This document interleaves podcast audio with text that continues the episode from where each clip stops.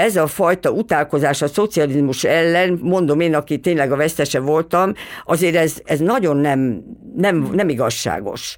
Mert, mert akárhogy is, és mondjuk én szerintem a paneles lakótelepekre is érvényes ez. Mert azért akárhogy is nézem, én, hogyha elmegyek a gazdagréti lakótelepre, azt mondom, hogy százszor jobb, mint ami most történik.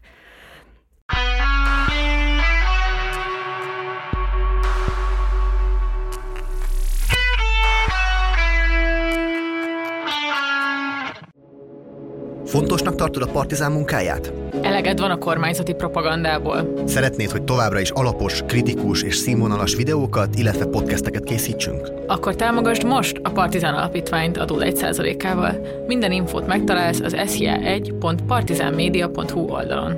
Mert tudod, kérdések nélkül nincs változás.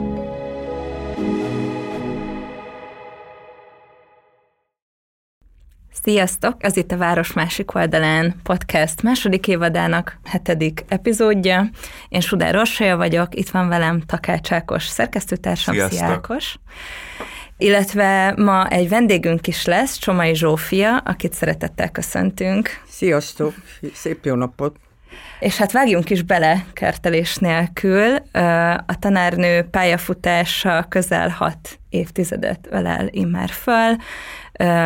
Mai szemmel is csodálatra méltó mennyiségű megépült, illetve tervben maradt épületet tudhat maga mögött, és, és hát a tevékenységei között nem csak az építés, illetve a tervezés, hanem a tanítás, valamennyi aktivizmus, közösségépítés is szerepel, és csak egy, és hát egy bevezető kérdésként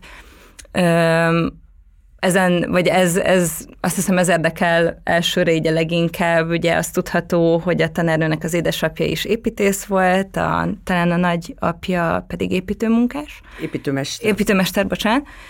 Üm, és hogy, hogy azon kívül, hogy volt egy nagy erős családi hogy mondjam, vonzódás a szakma iránt, mi volt az, ami miatt? Ugye van, aki teljesen más csinál, mint amit a, a családjából hoz, mi volt az, ami az építész szakma felé terelte, és, és mi az, ami ebből most is még talán, ha ma így döntene, akkor, vagy hogyha ma lenne döntési lehetősége, akkor ma is építész lenne? Hát ez egy elég érdekes kérdés. Valóban a, amikor még nagyon pici voltam, és működött a nagyapám építési vállalata, ami Veszprémben volt. Ő egyébként a Megyaszainak volt az építőmestere a Veszprémi Színháznál, és ő tulajdonképpen a Megyaszai köreiből tanulta meg a vasbetont, ami akkor még novum volt, és ő egy rendkívül innovatív ember volt, ő még mezőgazdasági újításokkal is foglalkozott, téglagyárat csinált magának Veszprém külsőn, hogy legyen saját téglájából, még most is van a Veszprémi Téglamúzeumban mm. egy több több az ő téglájából. De a gyár már nem működik. Nem, nem, ott egy lakótelep van, egy, egy panel lakótelep. És tulajdonképpen az egész a zsigereimben benne van az, hogy nagyon szeretem a, a frissen fűrészet fának, meg a, a malternek a szagát.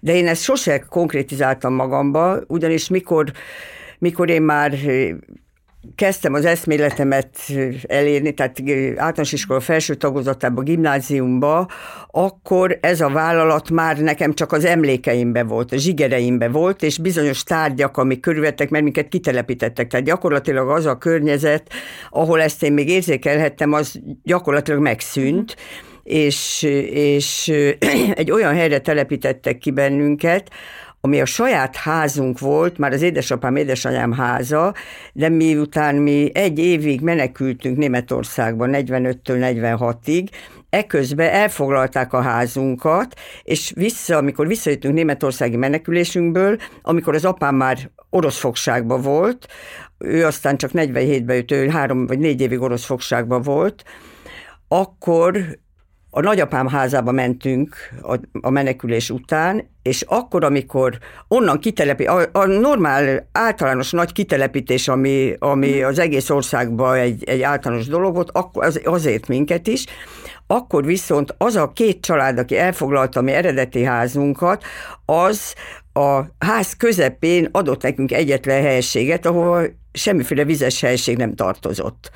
Viszont volt bejárata. Tehát én úgy nőttem fel, hogy a szomszédból kellett vizet hozni, és a szomszédból kellett vécére járni, és fürödni egyáltalán nem tudtam, csak a faházba egy, egy ilyen, egy ilyen furcsa, lavorszerű tüneménybe az édesanyámmal ezt így oldottuk meg nyáron. Nem voltunk koszosak úgy amúgy, és nagyon boldog volt a gyerekkorom. Viszont az apám, mikor, hát a nagyapám akkor már nem működött, viszont annyira, annyira erős volt a városban az ő híre, nagyon-nagyon sok házat épített, és nagyon sok szociális dolgot is csinált a munkásainak. Például telkeket vett a munkásainak, és Kalákában megépítettek családi házakat. Ebből most is van egy utca, a Diófa utca, és minden háza el egy diófát ültetett. Ő építette például a Szent Király Szabadjai repülőgép hangárt, ami még most is egy elképesztően szép vasbeton építmény. Na most az édesapám, aki, aki egy nagyon tehetséges ember volt, ő építészmérnöknek küldte az egyik fiát, gépészmérnöknek a másikat. Értelemszerűen, hogy akkor a, attól lesz teljes a, a vállalat. És ugye hát a kapitalista szellem, az édesapám nagyon tehetséges volt, és a Weihinger Károly visszahívta őt tanársegédnek, de a nagypapám azt mondta, hogy no, itt a helyed, és mint egy Mert mint hogy a, a műszaki egyetemre, annak az elődjére. Igen, a műszaki egyetem, igen, ő, ő nyert pályázatokat is, és nagyon sikeres volt ott, és ő talán ment is volna Weihingerhez uh-huh. tanársegédnek, de gondolom, hogy hát ez egy ilyen, nyilván egy atavizmus, vagy zsigerekben benne van, szerette is nagyon a városát, úgyhogy hazament az, az édesapámhoz, és mint építészmérnök segítette, a, a, hát ő tervezett azután, és ő nagyon-nagyon sok szép házat tervezett Veszprémbe, kötelességem is volna ezeket összegyűjteni és csinálni egy kiállítást, és most már készülődöm is rá. Tehát lényeg az, hogy nekem ez a dolog benne volt a véremben, de soha nem gondoltam, hogy én építész leszek.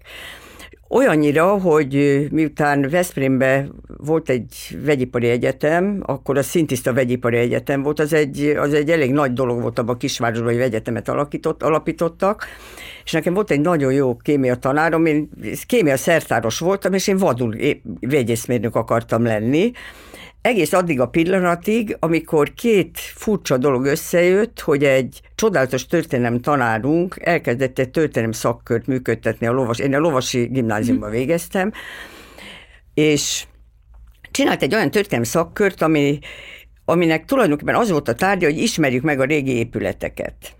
Na most ez Veszprémben eléggé adva volt, hogy egyrészt mesélt, mutogatott könyveket, vetített is még ilyen írásvetítővel, és utána elmentünk a városba, és mutogatta az épületeknek az alkatrészeit, hogy édikula, hogy rizalit, hogy postames, tehát olyan kifejezésekkel tan, tanított meg, ami nem volt, nem volt tulajdonképpen természetes egy gimnazista gyereknek, de nekem ez nagyon megtetszett, és az apám meg nagyon élvezte, hogy engem ez érdekel, és ezzel egy időben lett a nővérem a Jánosi György felesége és ők lejártak Veszprémbe, a nővéremet a származásom miatt nem vették fel az egyetemre egyáltalán, tehát reménytelen volt bárhova be, úgyhogy ő aztán egy úgynevezett éven minisztériumi rajztanfolyamot elvégezve műszaki rajzolóként dolgozott a középülettervező vállalatnál, később aztán fölvitte ott is az Isten a dolgát, egy ügyes nő volt, de hát a Jánosi műterem, Jánosi Janáki, Janáki műtermében dolgozott a János Gyurival és a Farkasdival. Ugye csak a, csak a hallgatóinak elvédzetek, hogy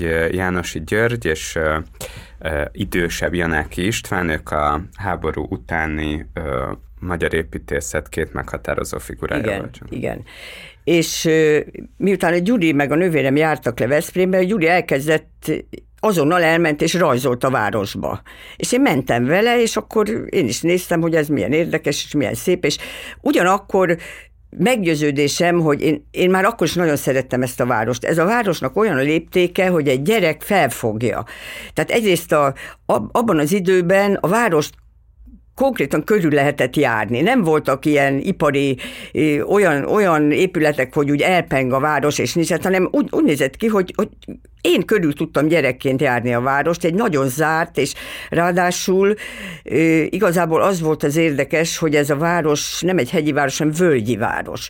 Tehát a peremen körbe lehetett úgy a város járni, hogy közben alatt, alattunk volt a város.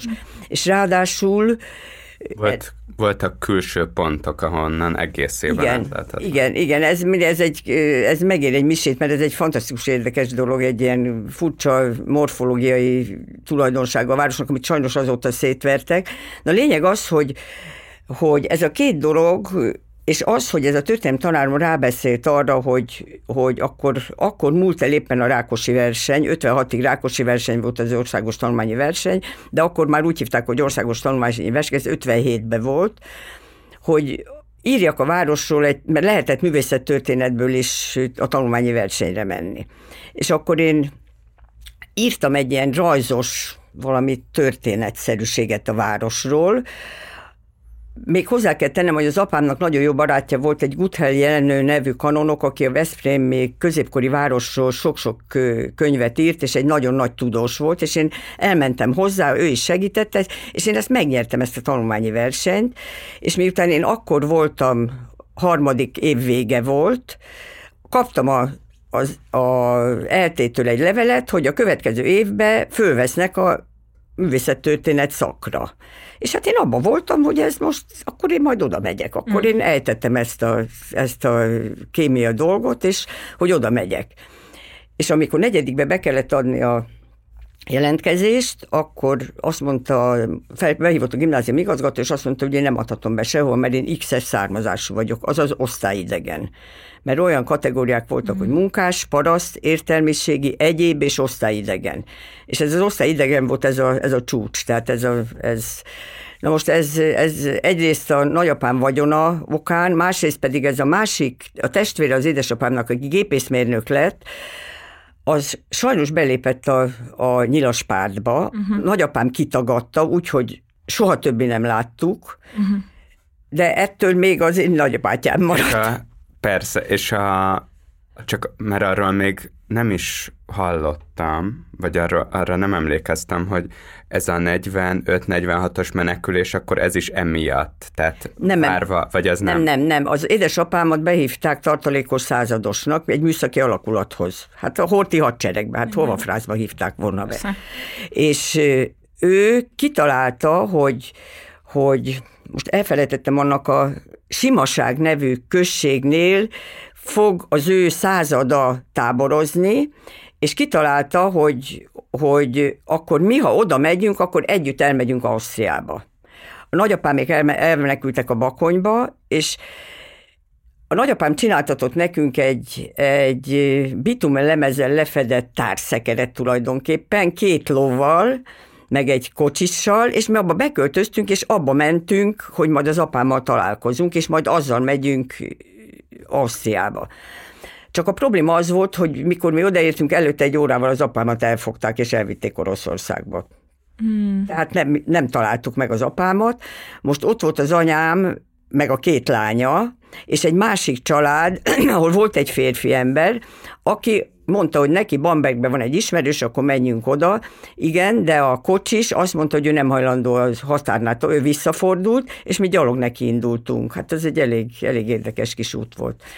Mm. Úgyhogy aztán mi ott egy évig ott voltunk, míg nem, az anyám megtudta, mert semmit nem tudtunk az apámról, és az apám a jutason kidobott egy cédulát, amikor vitték, vitték Oroszországba, és valaki megtalálta, és hónapok múlva jutott el a hír hozzánk, még aztán el, elértünk Bambergbe, és ott, ott voltunk egy pár hónapot, aztán egy tanyám voltunk, és miután az anyám megtudta, hogy orosz fogságban van az apám, utána azt mondta, hogy hát akkor irány haza, itt nincs mese, és akkor elkezdte intézni, hogy Ilstadban volt egy menekültábor, ott az Ilcin és a Duna összefolyása előtt Ilstadnál a Duna mellett volt egy menekültábor, és ott voltunk egy hónapig, és ott vártuk azt, hogy mikor mehetünk, mikor szállhatunk fel a vonatra, és, és jöhetünk haza.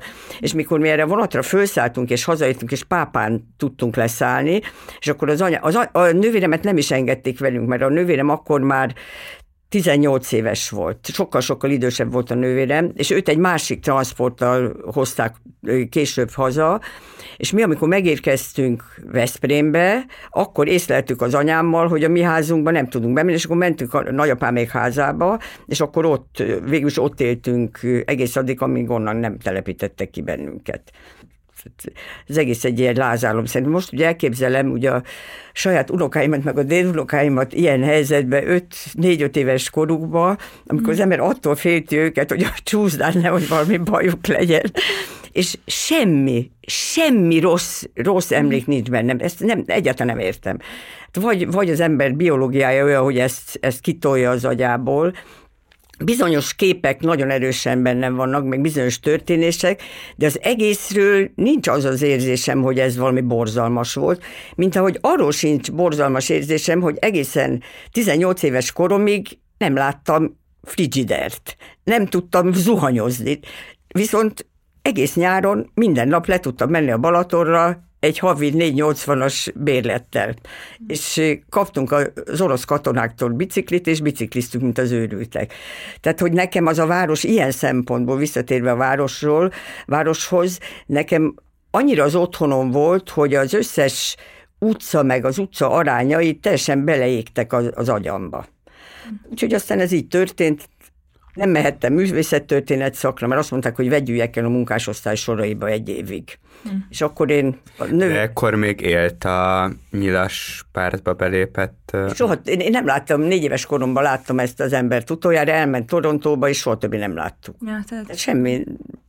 Híreket kaptunk róla, de nem. A nagyapám, amikor ezt, a nagyapám teljesen ki volt akad, ez bolond volt az az ember egyébként. Akkor ő kitagadta a családból, ő fogta magát és elment, soha többé semmit nem tudtunk róla, de ez nekem egy olyan Prius volt, hát most én ezt hiába mondtam, hogy ez nem, ez, ezzel nem lehetett mit tenni, és végülis akkor följöttem Budapestre, és a nővérem, még a Jánosék szereztek nekem egy, szerintem egy iszonyú jó állást a kiállítás kivitelező vállalatnál, ami a Gyáli út elején volt, ahol nagyon érdekes dolgok voltak, mert kiállításokat építettünk, rajzoltak, ott faipari technikus fiúk tanítottak engem, hogy mi egy műszaki rajz, meg ezt tulajdonképpen nagyon élveztem.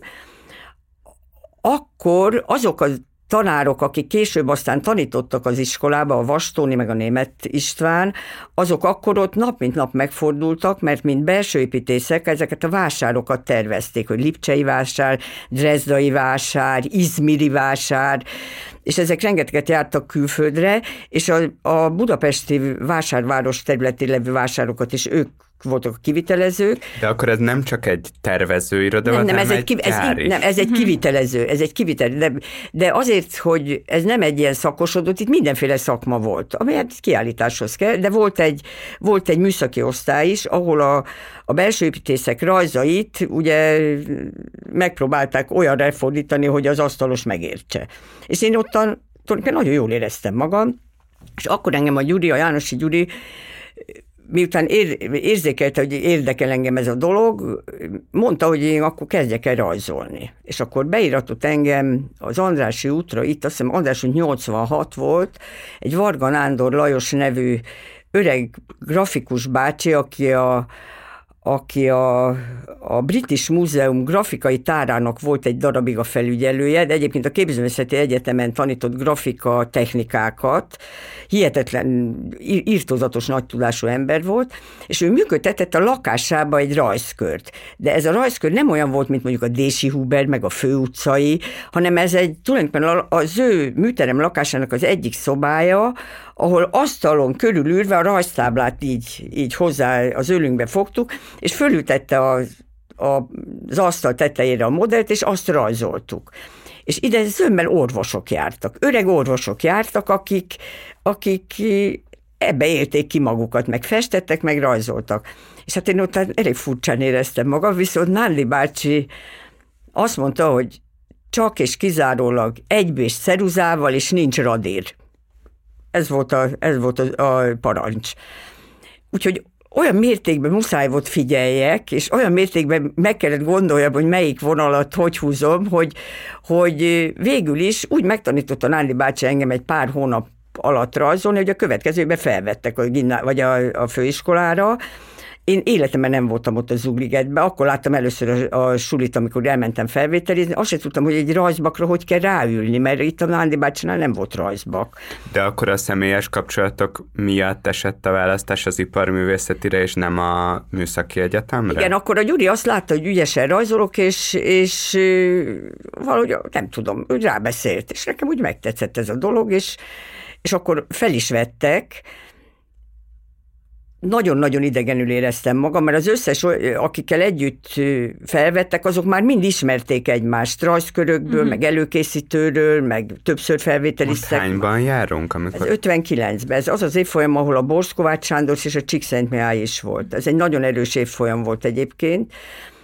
És aztán épp, hogy megszoktam azt, hogy én itt vagyok, hát én akkor tulajdonképpen nagyon frissen kerültem föl Pestről, nekem nagyon-nagyon idegen volt ez az egész dolog az addigi életemhez képest, és épp, hogy megszoktam, és december eleje volt, a vizsgaszünet még nem volt kipakolás, egyébként akkor nem is volt még ilyen kipakolás, tehát annyira másképp működött ez, de decemberben az édesapámat behívták a, a minisztériumba, hogy sajnálatos módon a Veszprém megyei pártitkár Pap János, aki aztán később öngyilkos lett a, a Rózsadomból, legjobb tudomásom szerint, aki egy hírhet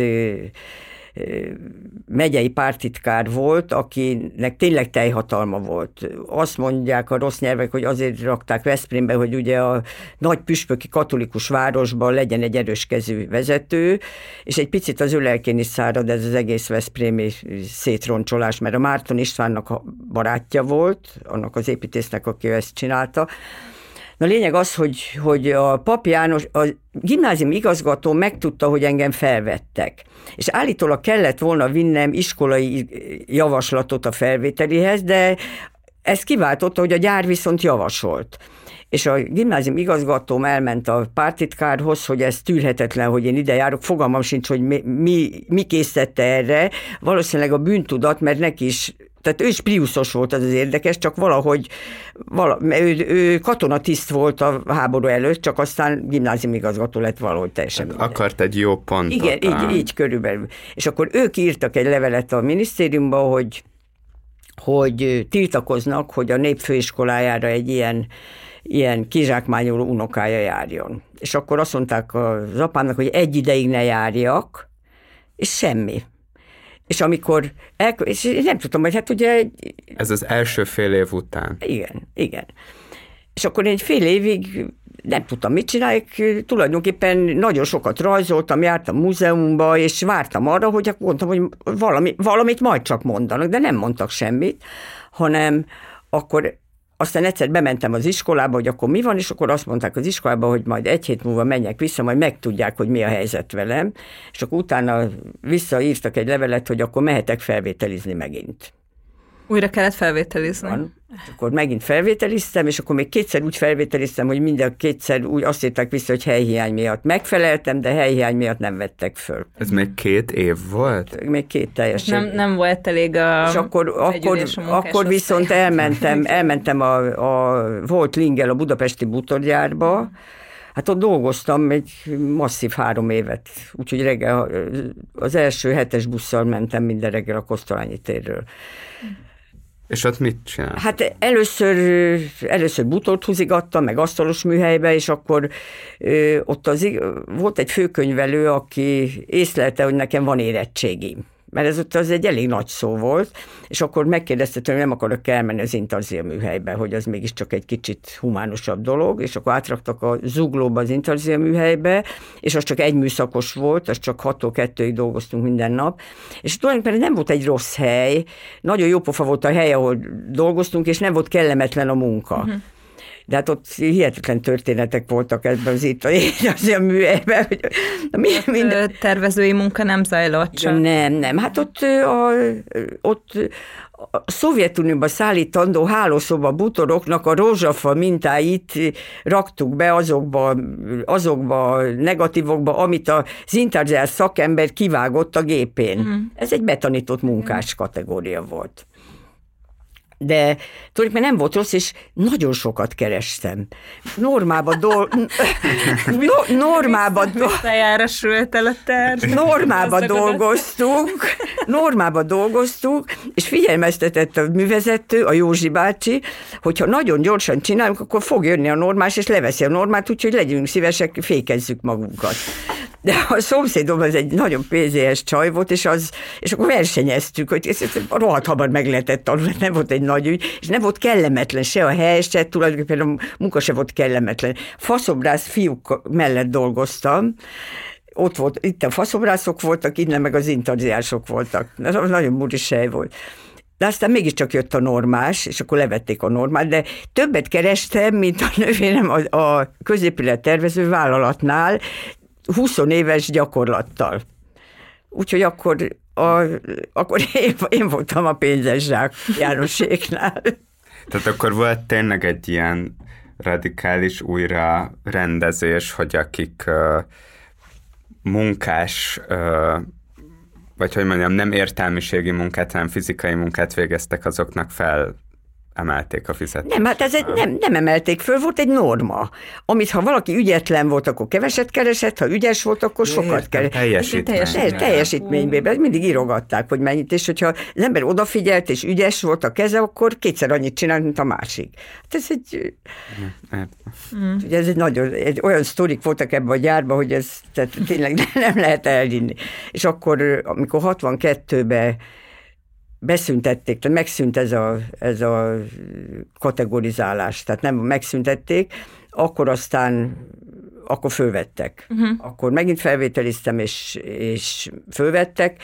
Akkor már a szrok benne volt a, a felvételi bizottságban, akkor vették fel a Remholcot is, mert ő is X-es volt, csak ő csak két évet, és még, még hárman voltak X-esek a, az osztályba. Azok mind minimum két évet vártak. Hát ez...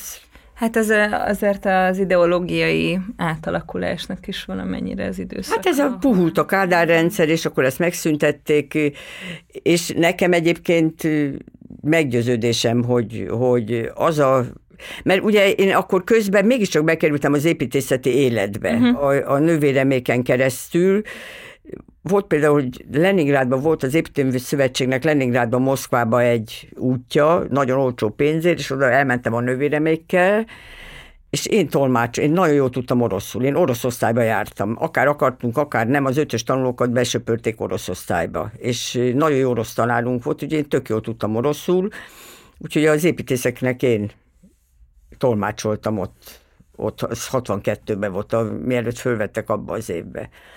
Úgyhogy az a fajta, tulajdonképpen szerintem ez a labda éjségem azóta, azóta bennem van ami, ami hogy ez, ez, a, ez a négy év, ez, ez egy nagyon sok volt, mert az összes velem együtt végzett, gimnáziumban velem együtt végzett gyerek, aki akart menni egyetemre, azok maximum egyet, egy évet hagytak ki, de, de mind már majdnem, hogy diplomázott és én közben tényleg nagyon sokat rajzoltam, és nagyon jártam a Éptővi Szövetség könyvtárába, és akkor már megismertem ugye azokat a gyerekeket, mert akkor már, akkor már továbbiakban nem jártam oda a Nándi bácsihoz, hanem elmentem, főutcába jártam, akkor még nem volt előkészítő a főiskolán, de akkor már megismertem azokat az embereket, egyrészt a felvételin, akkor már valahogy jobban belekerültem abba, akkor már nem voltam, nem voltam idegen, ezzel együtt egész öt évig úgy éreztem, hogy én vagyok a vidéki. Én ezzel még mindig úgy érzem. De azért, mert az, az osztály akkor is ilyen 15-16 fős? 15. Osztály, mindig, 15. mindig 15-öt vettek föl. De azért, mert annyira kevés volt a vidéki egyébként ebben az osztályban? Hárman voltunk. Két Pécsi volt, meg én nem volt több vidéki. Nem azért, hanem hanem ezeknek az embereknek mind volt egy születésüktől fogva kialakult társaságuk, ahova tartoztak. Nekem meg nem volt ilyen. És én ezt még most is így érzem. És mennyire voltak egyébként befogadóak? Nagyon, nagyon. Tehát ez, ez most ez csak az én saját, saját szerintem hamis, hamis érzékelésem, mert olyan mértékben összekovácsolódtunk, hogy gyakorlatilag most is, mint a családtagjaimat, akik élnek még olyan egyfolytában kapcsolatban vagyunk egymással, tudunk egymásról, és tulajdonképpen azt gondolom, hogy szerettük egymást. És nagyon-nagyon más volt az életforma, mint ma. Uh-huh. Mert nem volt senkinek autója, nem volt mobiltelefon, nem volt pénzünk, rohadtul nem volt pénzünk, viszont akkor még nem lehetett dolgozni. Tehát az se volt, hogy mint most, hogy az, hogy valaki dolgozzon, hát ez... Már az egyetem mellett. Az egyetem mellett, ez semmi. Egyes egyedül a lelkes, aki fotózott, az néha, néha fotózott pénzért valakinek, és volt egy nagyon kedves osztálytársunk, aki a harmadik, kettő fiú meghalt közben, miközben jártunk. Egyik egy balesetben, mind a ketten balesetben haltak meg. És az a fiú, a Tombor András, akiből egy nagyon, nagyon híres ember lett volna, az egy nagyon-nagyon klassz srác volt. Az tudott zongorázni, az néha elment valami jazz, valami eszpresszóba este zongorázni, ez volt. Mert négyen voltak fiúk, és meghalt az apukájukat, tehát hogy rá volt szorulva. De egyébként reggel 8-tól este 8-ig ott voltunk az iskolában. Tehát föl sem merült, hogy valaki bár nem volt hova menni, nem volt miért elmenni, és, és tényleg és nagyon jól éreztük magunkat.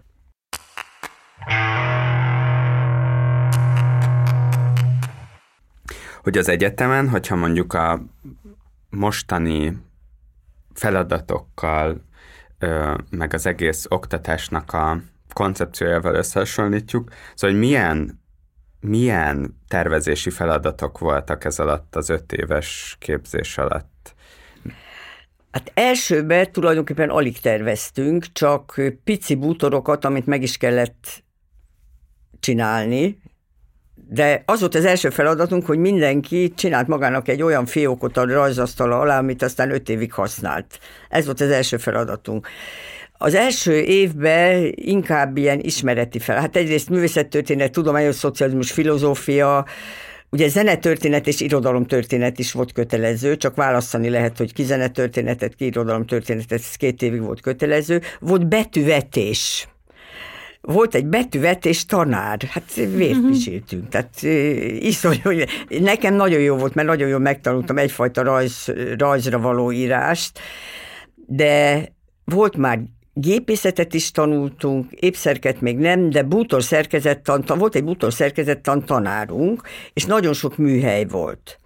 És akkor még egy Kimle Ede nevű ember tanította a tervezést, ami azokat a butorokat terveztük meg, amiket meg is csináltunk. Tehát tulajdonképpen az egy belső építész oktatás volt az elsőben, viszont akkor már a SZROK tanszékvezető volt, és második... Szrok György, Szrok György, igen. Egy kiváló építésze volt a korszaknak, talán Budapesten a legismertebb épülete az a körszálló. Igen, igen, és ő egy, egy nagyon-nagyon nagyon-nagyon klassz tanszékvezető volt. Ő is reggel 8 este 8-ig bent volt minden nap.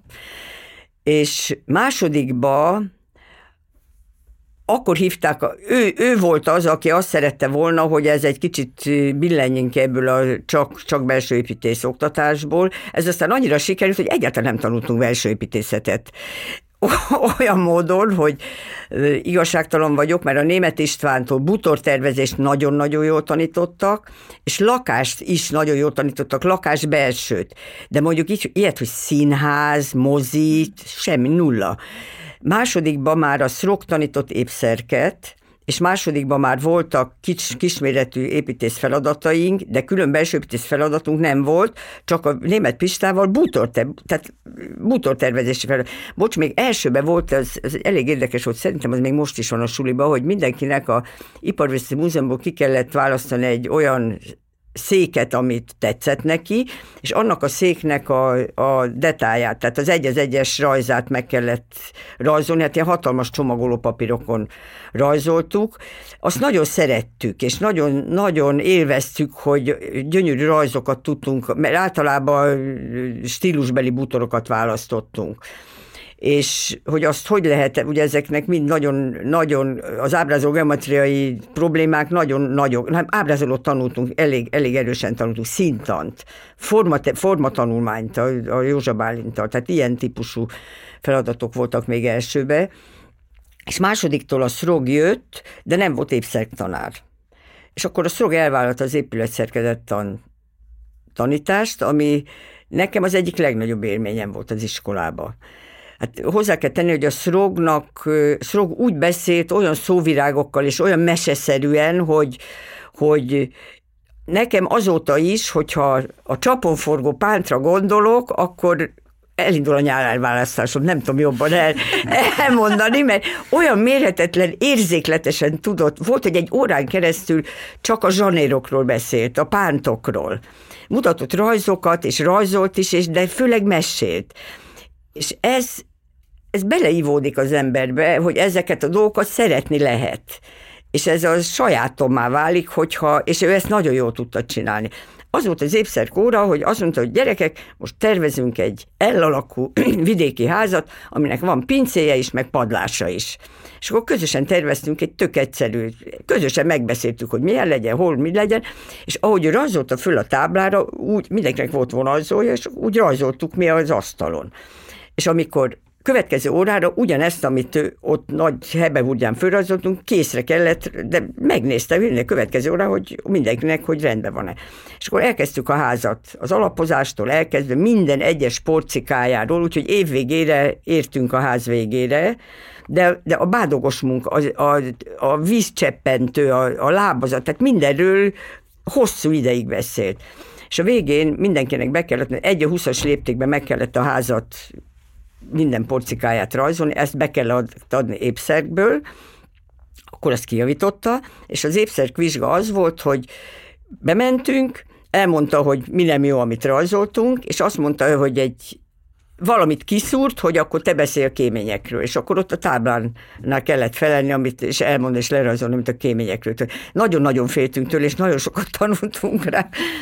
Arra, hogy a kencs, és akkor egyben tovább is mehetünk arra, hogy tehát arra is nagyon kíváncsi vagyok, hogy hogyan az egyetem vége felé végeztével milyen, hogyan látta egy hallgató, és hát hogyan látta a tanárnő akkor a lehetőségeit, hogyan dölt el az, hogy valaki hova mehet majd dolgozni, melyik tervezővállalathoz, ezek hogyan alakultak ezek a viszonyok, meg lehetőségek, és akkor ugyanehhez kapcsolódik, de ez már egyébként mondjuk a tervezővállalatnál fiatalként is, hogy az nagyon érdekel, mert az nagyon más tapasztalat, meg közeg lehetett a mostani viszonyokhoz nagyon képest, hogy az a hogy érezhető volt-e annak az optimizmusa vagy lelkesedése, hogy itt azért ennek az országnak az egyik akárhogy is, de legnagyobb modernizációs periódusáról beszélünk, amikor a mondjuk 60-as évekről beszélünk. Tehát, hogy a, a feladatoknak ez a sokasága, hatalmas léptéke és felelőssége az, az milyen igen, hát végül a tanáraink mind, mind praktizáló építészek voltak, és mind tele voltak munkával. Jurcsik is, a János is, és még Szrog még, még az suliba járt, még, még közben is tervezett. Tehát láttuk, hogy ők, ők virulensek, és, és az, hogy munkaellátottság, ez nem probléma. Ugyanakkor a folyóiratok, a Vámosi, meg a, a tanáraink révén nagyon-nagyon próbáltunk tájékozódni, nagyon-nagyon sokat néztük a finneket, a japánokat, az, a, akkor, akkor volt a Sterlingnek ilyen hatalmas nagy ázsiója. Nagyon, a Vámosi nagyon-nagyon érzékletesen tudott a finn építészetről, meg a svéd építészetről beszélni. Mi ezeket tehát faltuk, tehát nagyon jó könyvtára volt a, a, az iskolának, és a... Hova jártak a külföldi folyóiratok? Jártak, jártak. Mobilia, Domus, ez a kettő volt az alap, és a Bigekunst. A Bigekunst ez egy hihetetlen jó norvég, norvég folyóirat volt. Azon kívül a közti könyvtárába jártunk, ami szintén kifogástalan volt, egy, egy öreg könyvtáros nő volt, és minden, és a, a, a, a szövetség könyvtárába.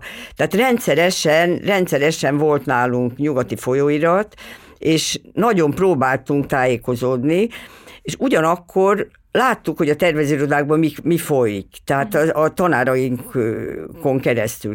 Úgyhogy az, amit mondasz, hogy, hogy a növekedés, a lelkesedés, az nagyon benne volt. Nagyon, tehát, sen, tehát nem volt kétségünk, hogy van dolgunk, és hogy, jó, hogy, hogy lesz sok feladatunk, és hogy, hogy, hogy érdemes ezt a dolgot csinálni.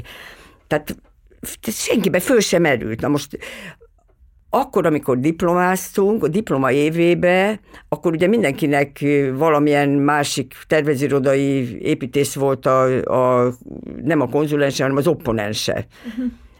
Mindig hívtak opponenseket. Nekem például az Alavári volt, a Reimholznak a Gulyás volt, a, a nem tudom, hogy a, a többi, többinek nem emlékszem, de mindegyiknek volt, és, és ha valaki nem tudott személyesen valami személyes kapcsolat útján valamelyik tervezőirodába menni, számtalan hely volt. A tervezőirodák jöttek és, és várták, belső építészeket hozzá kell tennem, mert azt képzelték, hogy itt belső építészeket oktatnak.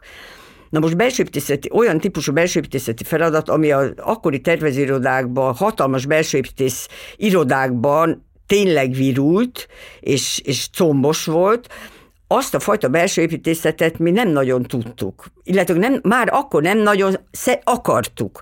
Tehát érdekes módon, hogy ez a három építész tanár nagyon arra terelt bennünket, hogy jó a belső, de az valahogy együtt a másikkal. És ez aztán nagyon különböző helyre sodort bennünket, Hát a Péter egyből a Gulyáshoz ment, és egyből a Reimholz Péter egyből nagyon nagy feladatokat kapott, de mondjuk ő különlegesen, egyrészt különlegesen jó képessége volt, és különlegesen nagy szerencséje volt. Ez a kettő, amikor egymás mellett van, akkor, akkor áll elő olyan helyzet. Most én is szerencsés voltam, annak ellenére, hogy a Zalavári az ígérete ellenére végül is nem az ő műtermébe kerültem, hanem egy belsőépítész műterembe, egy Mősz Tibor nevű ember belsőépítész műtermébe, amit... Bocsánat, ekkor már összeházasodtak a igen. Hát nem, a ö, diplom után egy, egy évre házasodtunk, 68-ban, tehát akkor már dolgoztunk minden vissza, hát akkor az egyik, a lelkes Lacinak szeptember-októberben mit csináltuk meg hárman a Villő, a Péter meg én a diploma munkáját, aki elment fotósnak, és már nem érdekelte egyáltalán az építészet. Úgyhogy ezzel foglalkoztunk, igen, foglalkoztunk két hónapig, hogy a, a lelkesnek a diploma munkáját csináltuk, de nagyon-nagyon-nagyon élveztük tulajdonképpen, és nagyon együtt maradt egyébként a csapat. Uh-huh. Nagyon. Mindenki Pestre kerül dolgozni, egy lány elment másodikba a Bikácsi a festőnek, második után azt mondta, nem bírta műszaki tárgyakat, és elment festőművésznek, aztán aztán Munkácsi Díjas festőművész lett. A Gerencsér Gabi elment grafikusnak, és az is egy nagyon jó grafikus lett.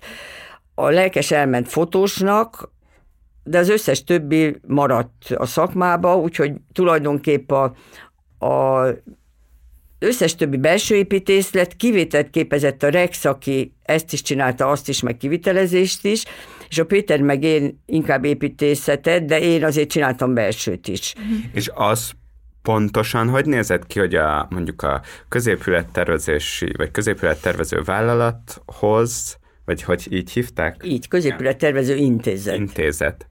Tehát a köztihez, ott nem tudom, kapott talán egy levelet, hogy oda lehet menni dolgozni, vagy, vagy ez ennél sokkal informálisabb hát volt? A, a, a Zalavári azt mondta, hogy mehetek hozzá dolgozni, és aztán kaptam egy levelet, hogy mehetek, de mégse a Zalavárihoz, hanem a Mősz irodájába. A Detrevillő pedig elment a Bedécshez, aki egy elég jó nevű, sőt egy nagyon jó nevű belsőépítész volt, elment a Bedécshez, hogy van-e hely, és mondta a Bedécs, hogy van, gyere.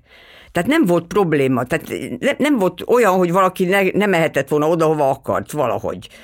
Ö, hogy engem ez, ez a, hogy mondjam, ez a bőség érdekel a leg, ö, ö, leginkább, meg ö, azt hiszem, hogy ebben ö, különbözik ez a korszak így a mai építészdiákoknak a boldogulásával, meg a lehetőségében van a különbségben, hogy, hogy azért az abszolút látszik, hogy a 60-as, 70-es években ott volt a mesteriskora, amiben szintén járhatott a tanárnő, hogy, hogy, hogy akkor azért, hogyha végzősként kikerült az ember akkor nem a vakvilágba volt helye. ki, hanem volt, volt helye, helye, és hogy, hogy, hogy az intézményrendszer az nem csak ilyen buborékban létező intézményekbe lehet össze, hanem egy mesterekből, tanítványokból összeálló kohéziós közösség volt. A szervezőirodák között is volt egy, egy kapcsolat. Tudtuk, hogy az Aha. ipartervesek mit csinálnak, tudtuk, tudtunk egymásról, és mindenkinek volt egy helye, mondjuk pénzünk nem volt. Ezt hozzá kell tennem, hogy harmadikán már senkinek nem volt pénze.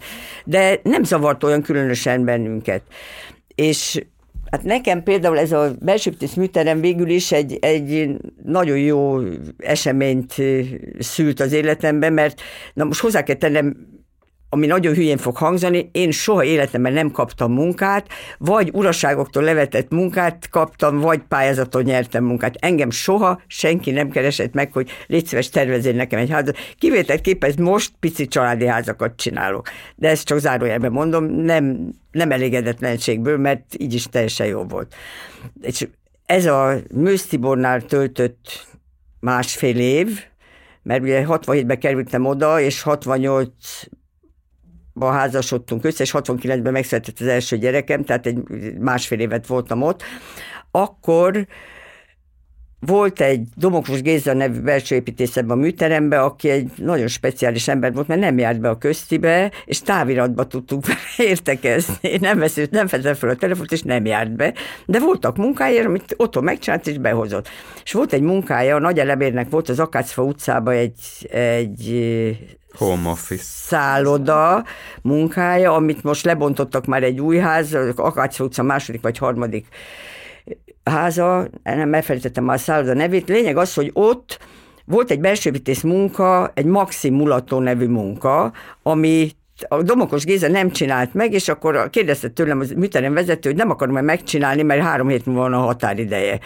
És hát mondom, hogy de fogalmam nem volt, hogy mire vállalkozom, úgyhogy aztán végül is a Péter is, meg a Villő is segített, és végül is megcsinálták. Ez isteni munka volt, isteni az, az volt a helyzet, hogy volt egy tök üres marha nagy pince, mert szekrénytartókkal kiváltották a felső terheket, egy lépcsőház lement meg egy lift, és azt csináltam benne, amit akarottam, és senki nem szólt bele.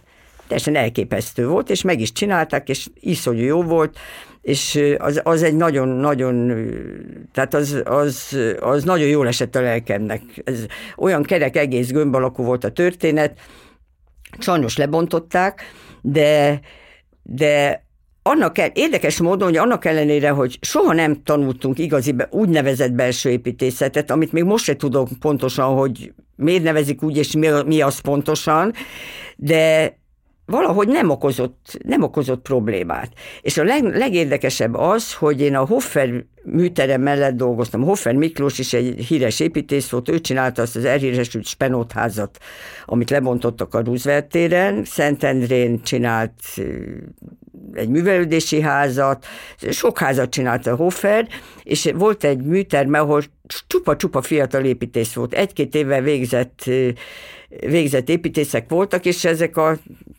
a szomsz, egymásban nyílt a két műterem, úgyhogy én ezekkel rendszeresen kommunikáltam, és tulajdonképpen azt is mondhatom, hogy segítettem nekik. Sokszor olyan lakásokat próbáltak tervezni, és én csodálkozva néztem, hogy hogy, hogy ezek ezt nem tudják megcsinálni. Minket ezt annyira jól megtanította a Jánosi erre. Most ez egy ilyen fellengzős dolognak tűnik, de nem volt idegen, és az az érdekes, hogy annak ellenére, és ez, ez szerintem a mostaniakra is igaz, hogy soha nem tanultunk úgy statikát, de a mostaniek még inkább tanulnak szám. De mi, mi például nem, nem számoltunk, csak közösen. Volt egy zseniális statika tanárunk, a Szabó, ö, úristen, tiszta hülye vagyok. Jú, elfelejtettem a nevét, bocsánat. Szóval egy, egy iparterves statikus, ő, aki úgy tanított három, négy évig nekünk statikát, hogy, hogy tulajdonképpen mindent megtudtunk a, az erőtanról és a statikáról, anélkül, hogy matematikai tudásunk lett volna. Úgyhogy ez nagyon érdekes volt, és nem is volt, tulajdonképpen nem is okozott sose problémát, hogy nem, nem, nem éreztem a hiányát, hogy nem tudok kiszámolni egy klapeiron egyenletet, mert úgyse én számolom ki, hanem a, hanem a statikus. Ez hmm. már akkor is így volt. igen, igen.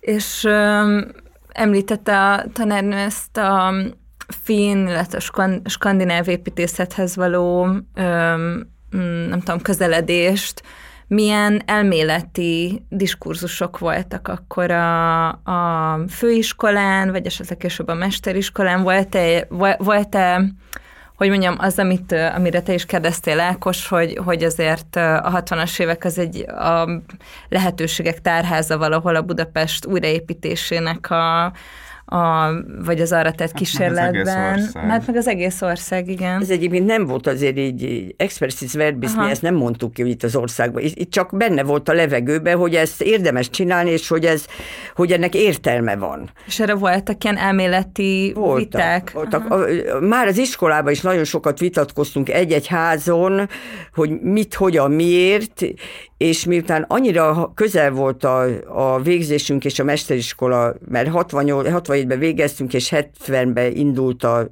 az első mesteriskola, a Jánosék bezárt mesteriskolai pauzája után 70-ben indult, még pedig ezt úgy gondolom, hogy a Szendrő Jenők, az iparterv főmérnök, igazgat, főmérnöke volt, az ő ő kezdte ezt újraéleszteni a Vámosival együtt, a Vámosi Ferenccel együtt. Nyilván ez is a politikai puhulás okán történt.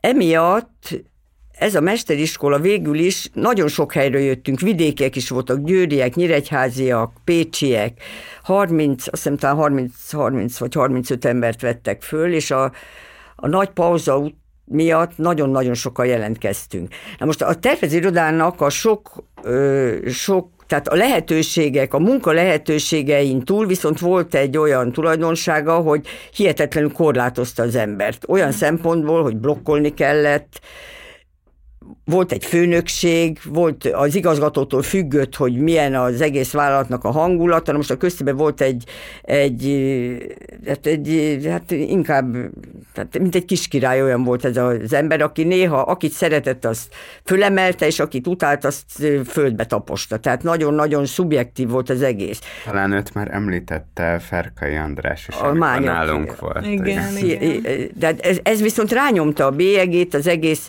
ellentétben például az iparterben, ahol tényleg demokrácia volt. A köztiben, köztiben autokrácia volt. Igen. Na most ez a, ez a kötelem mégiscsak volt egy olyan dolog az emberben, hogyha elmegyek a mesteriskolára, akkor péntek déltől minden második héten, akkor még szombaton dolgoztunk és akkor, akkor ez ad egy, ad egy útlevelet arra, hogy, hogy hónaponként elmenjünk konferenciára, tehát hogy ez egy, ez egy jó dolog, és, és ugye ez, ez a hely, ez aztán végül is olyan hely lett, ahol a sok-sok ember, aki összegyűlt, akik tulajdonképpen minden, mindenki ugyanazt csinálta, csak más módon, végül is aztán elkezdtünk egymással beszélgetni, és ott itt az volt, hogy az, a, ott az, ott dolg, az odajárók is tartottak előadásokat. Tehát itt nem csak külsős emberek osztották az észt, hanem nekünk is kellett produkálni. Mm. És ez egy, ez, ez nem, ez, ez senki nem kerülhette ki, illetőleg olyan olyan konferenciák és vitaestek voltak olyan témáról, hogy mindenki beleszólt, és mindenki, mindenki akarta mondani a magáét. És ez egy rendkívül élénk és nagyon-nagyon jó érzés volt oda járni. Ez olyannyira így volt, hogy amikor vége lett a mesteriskolának, akkor a Szilveszter Ádámmal, mi még évekig, Ádám aztán később is, aztán közben nekem lett harmadik gyerekem, de az Ádám aztán később is csinált ezt a Fiatal Építészek stúdióját, uh-huh. ami aztán szép lassan elhalt. Az a furcsa az egészben, hogy ahogy a ahogy kezdtek az emberek jobban élni, nem tudok másképp fogalmazni, ahogy kezdtek az emberek jobban élni, úgy, úgy halkult el ez a, ez a szellemi élet. Uh-huh. És ahogy az embereknek egyre jobban megvolt a lehetősége, hogy magánba dolgozzanak, úgy, úgy, úgy hervadt el az a fajta szellemi pesgés, ami szerintem a beszorítottság miatt is lehetett. Hát ez egyébként a, a, az ország kulturális életére is jellemző volt. Hát akkor, amikor ez az ország a legnagyobb diktatúra idejében művelődési ház hálózatokat épített, ami hát ma egyszerűen elképzelhetetlen, hogy hihetetlen energiákat fordított. A Népművelési Intézetben, ami a Korvin téren volt, a Szrog, a Makovec, a Reimholz, ezek dolgoztak azon, hogy milyen művelési ház hálózatok, a néző egyébként így készült, és milyen, milyen, milyen könyvtárhálózatok épüljenek. A Könyvtártudományi Intézetnek egy egész osztálya dolgozott azon, hogy a, a fiók könyvtáraknak a, a, a hálózatát hogy lehet létrehozni. Tehát itt, itt azért ez, ez a, ez a fajta utálkozás a szocializmus ellen, mondom én, aki tényleg a vesztese voltam, azért ez, ez nagyon nem, nem, nem igazságos.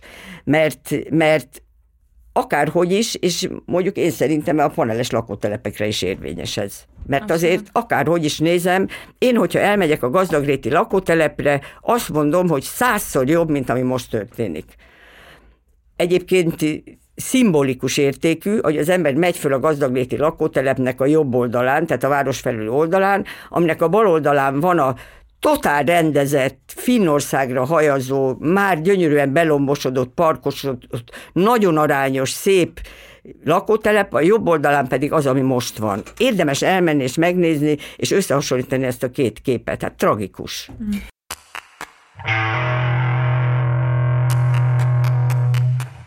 De akkor ez nekem nagyon izgalmas, hogy még csak oda vissza akartam kérdezni, hogy mondjuk a mesteriskolán, ugye ez akkor már a 70-es évek, hogy olyan típusú kiábrándultság utána, vagy ebben a korszakban nem ereszkedett az emberek, hogy volt ezekben a, a tervekben, az egész szellemi életnek a felpesdülésében, abban, hogy befújdogáltak ide ilyen szelek, strukturalizmus, aminek ugye ilyen építészeti kísérleteit egyébként pont például a Reimholz Péter ha jól tudom, akkor, akkor ez őt ebben a korszakban Igen. nagyon érdekelt, és ugye ennek meg is valósultak a Dómuszáruházak, meg a Videoton, mi az, sport, vagy kulturális központ? Kulturális és sportközpont. Kulturális és sportközpont, hogy nem volt egy olyan leverőérzés, hogy egyre sokszínűbbé vált ö,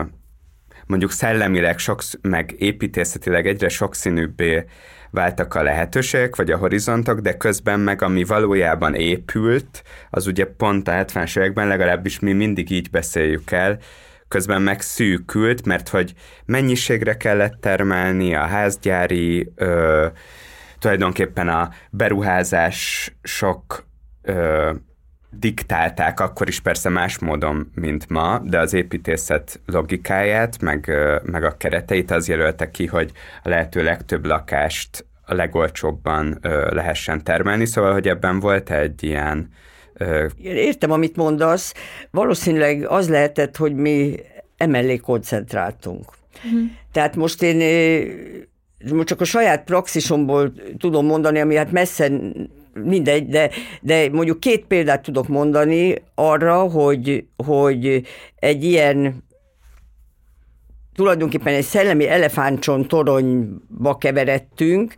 A főutca irodaháznak az első példányát, ami, amit lebontottak, és a Békés Csabai könyvtárat. Ezt csak azért tudom, mert ezt, ez, ezt mondjuk én csináltam, és ennek, ennek pontosan tudom a, a szellemi, meg a, a, meg a helyét a, a az ország építészetében, meg azt, hogy hogy keletkezett. Ezek mikor készültek, csak hogy a hallgatóknak is? Szóval, hogy a főutca irodáz az hát 87 körül épült. A... Az milyen Impex volt? Gépexport, gépexport irodáz. És a Békés Csabai könyvtár pedig 82 körül. 80-82 körül. És ugye mind a kettő olyan, hogy hogy a keletkezése az egy, az egy nagyon komoly vita, saját magunk közti vita és, és szellemi munka eredménye volt. A Békés Csabai könyvtár az egyébként most visszatérve a, a vállalatoknak a pozitív tulajdonságára, ez a Mányoki László, aki tényleg egy, egy autokrata vezető volt, Békés megyei kántortanító gyereke volt, és nagyon tudta Békés Csabán, tehát nagyon sok kapcsolata volt Békés Csabán, pártitkárokkal, pártbizottságokkal. És a köztinek nagyon sok Békés Csaba és Békés Csaba környéki munkája volt, Járosi csinált egy gyönyörű városközpontot, ami nem valósult meg. Végülis az összes Békés Csabai munka közül ez a Békés Csabai könyvtár valósult meg egyedül, ami egy vállalati házi pályázatra írták ki a fiatal építészeknek, a 35 éven alul, vagy 30, nem tudom, tehát fiatal építészeknek, és ott nagyon sokan pályáztunk. Megadták a, a programot, elvittek bennünket busszal megnézni a helyszínt, volt ott egy csodálatos könyvtárigazgató, a, aki akit a Féja Géza tanított ki könyvtárigazgatásra, ezt csak így zárójelben mondom. Ő egyébként festőművész volt ez a Lipták, és volt egy, egy szabályos pályázat és egy szabályos zsűri, ahol a könyvtárigazgató is benne volt, aki primántot rajzot olvasni, és nagyon, nagyon, nagyon vizuális lény volt. És a, ezt a pályázatot mi a Hegedűs Péterre megnyertük. Nem úgy, ő is pályázott, meg én is, de aztán megosztott első díjat, nem tudom már, hogy volt, de lényeg az, hogy az volt a döntés, hogy együtt csináljuk meg a, a könyvtárat. És én addig a Péterrel soha nem dolgoztam együtt, de az, hogy mi azt a könyvtárat végül is szerintem a mai napig egy nagyon, nagyon nagyon figyelemre méltó elv alapján csináltuk meg, annak biztos, hogy az az eredménye, hogy, hogy már ő is, meg én is a pályázat kapcsán kitaláltunk valami olyan olyan mankót, egy olyan, olyan téri, meg használati vezérfonalat, amit meg tudtunk indokolni. És akkor hogy összemértük egymással a, a kettőnk elméletét, és nagyon sokat vitatkoztunk, és leegyeztettük a könyvtárigazgatóval, és végül is úgy a, úgy a könyvtár fizikai megjelen, mert ugyanis az volt a kötelezvény, hogy 31-es szerkezetből kellett csinálni, tehát pipanelből.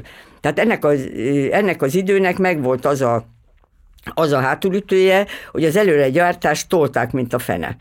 Tehát ott a, a két téglát egymásra falazni tilos volt, viszont előgyártani mindent, mindent. Hihetetlen mennyiségű előgyártó betonüzem volt. És ez a, ez a pi panel, ez egy ilyen pi alakú födénpanel, ami 12 méter 60-ig ez egy ilyen előfeszített tartó, aminek voltak vasbeton oszlopai, aminek a vállaira ráült. Hát ez egy olyan, mint egy ilyen építőjáték. Na most ez a könyvtár, ez a város egyik legszebb helyén állt, a Körös csatorna partján, és egy gyönyörű picike kis házikó állt ott, a régi könyvtárépület. És ezt mind a ketten megállapodtunk ebben, hogy ez a kis, kis könyvtárat meg kell tartani, és megállapodtunk abban, hogy ennek egy olyan könyvtárnak kell lenni, amin átmennek az emberek, és, és tulajdonképpen egy utcát kéne csinálni ahhoz, hogy ott a ne az legyen, hogy a szentébe bejöttünk, hanem ott a jöjjenek, menjenek az emberek. És és nagyon-nagyon sokat vitatkoztunk és beszélgettünk, míg ez a dolog kialakult, és Nogdatsu, ez a pipanel, ez azért egy, nem feltétlenül egy könyvtár belsejének a meghatározó eleme kellene legyen, és mi mégis azt csináltuk, hogy az maradt, és képes. Tehát én szerintem ez egy marha érdekes dolog volt, és ráadásul Ugye ennek a belsőjét is én csináltam, egy Kerecsényi Zsuzsa nevű lány segített, aki szintén nálunk végzett, és minket elküldtek Svédországba, hogy a Sima System, Systemnek a, a, az alumínium, ez egy alumínium butorrendszer, ami hasonlatos a ház, butor, ház szerkezetéhez, hogy abból legyenek a bútorok. És hát nekem ez eléggé megtetszett, hogy ez milyen érdekes, el is mentünk Svédországba, de aztán be, azt mondtam, hogy azért azt nem lehet, hogy ezek alumíniumból legyenek a bútorok, és akkor ezt kitaláltam, hogy 4x4-es bükfát val helyettesítem a szímát, és találtam egy olyan vállalatot, aki minden bútort megcsinálta 4x4-es bükfából. A, a pultot, a széket, a karosszéket, a beépített szekrényt, mindent. És végül is ez a két dolog, hogy az egyik egy fából készült rendszer, a másik pedig egy betonrendszer, és ezek látszanak most is, és ez végül is egy írtó, tehát tulajdonképpen azt hiszem, hogy jó lett.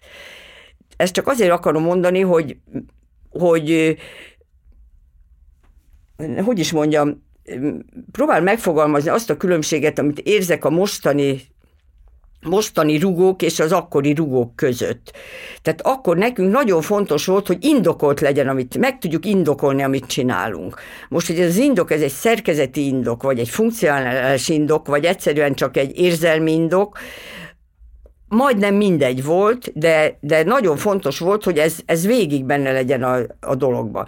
Na most miután ilyen feladataink adódtak, tulajdonképpen minket nem nagyon izgatott az, hogy, hogy közben pedig épül az a sok egyéb, mert úgy gondoltuk, tehát volt egy, és nem is tudom már ki mondta, hogy, hogy volt egy kimondatlan, kimondatlan törvény, hogy tulajdonképpen mi a jó. És mindenki tudta, hogy mi van azon a törvényen belül, és mi van azon kívül. És ez tényleg működött egy darabig. Most már ez, ez messze, messze nincs, már nem tudom, hogy van-e vagy nincs, ezt neked jobban kéne tudni. De, de biztos, hogy ez a tervező irodai háttérnek a biztonsága, ez nem volt mindegy.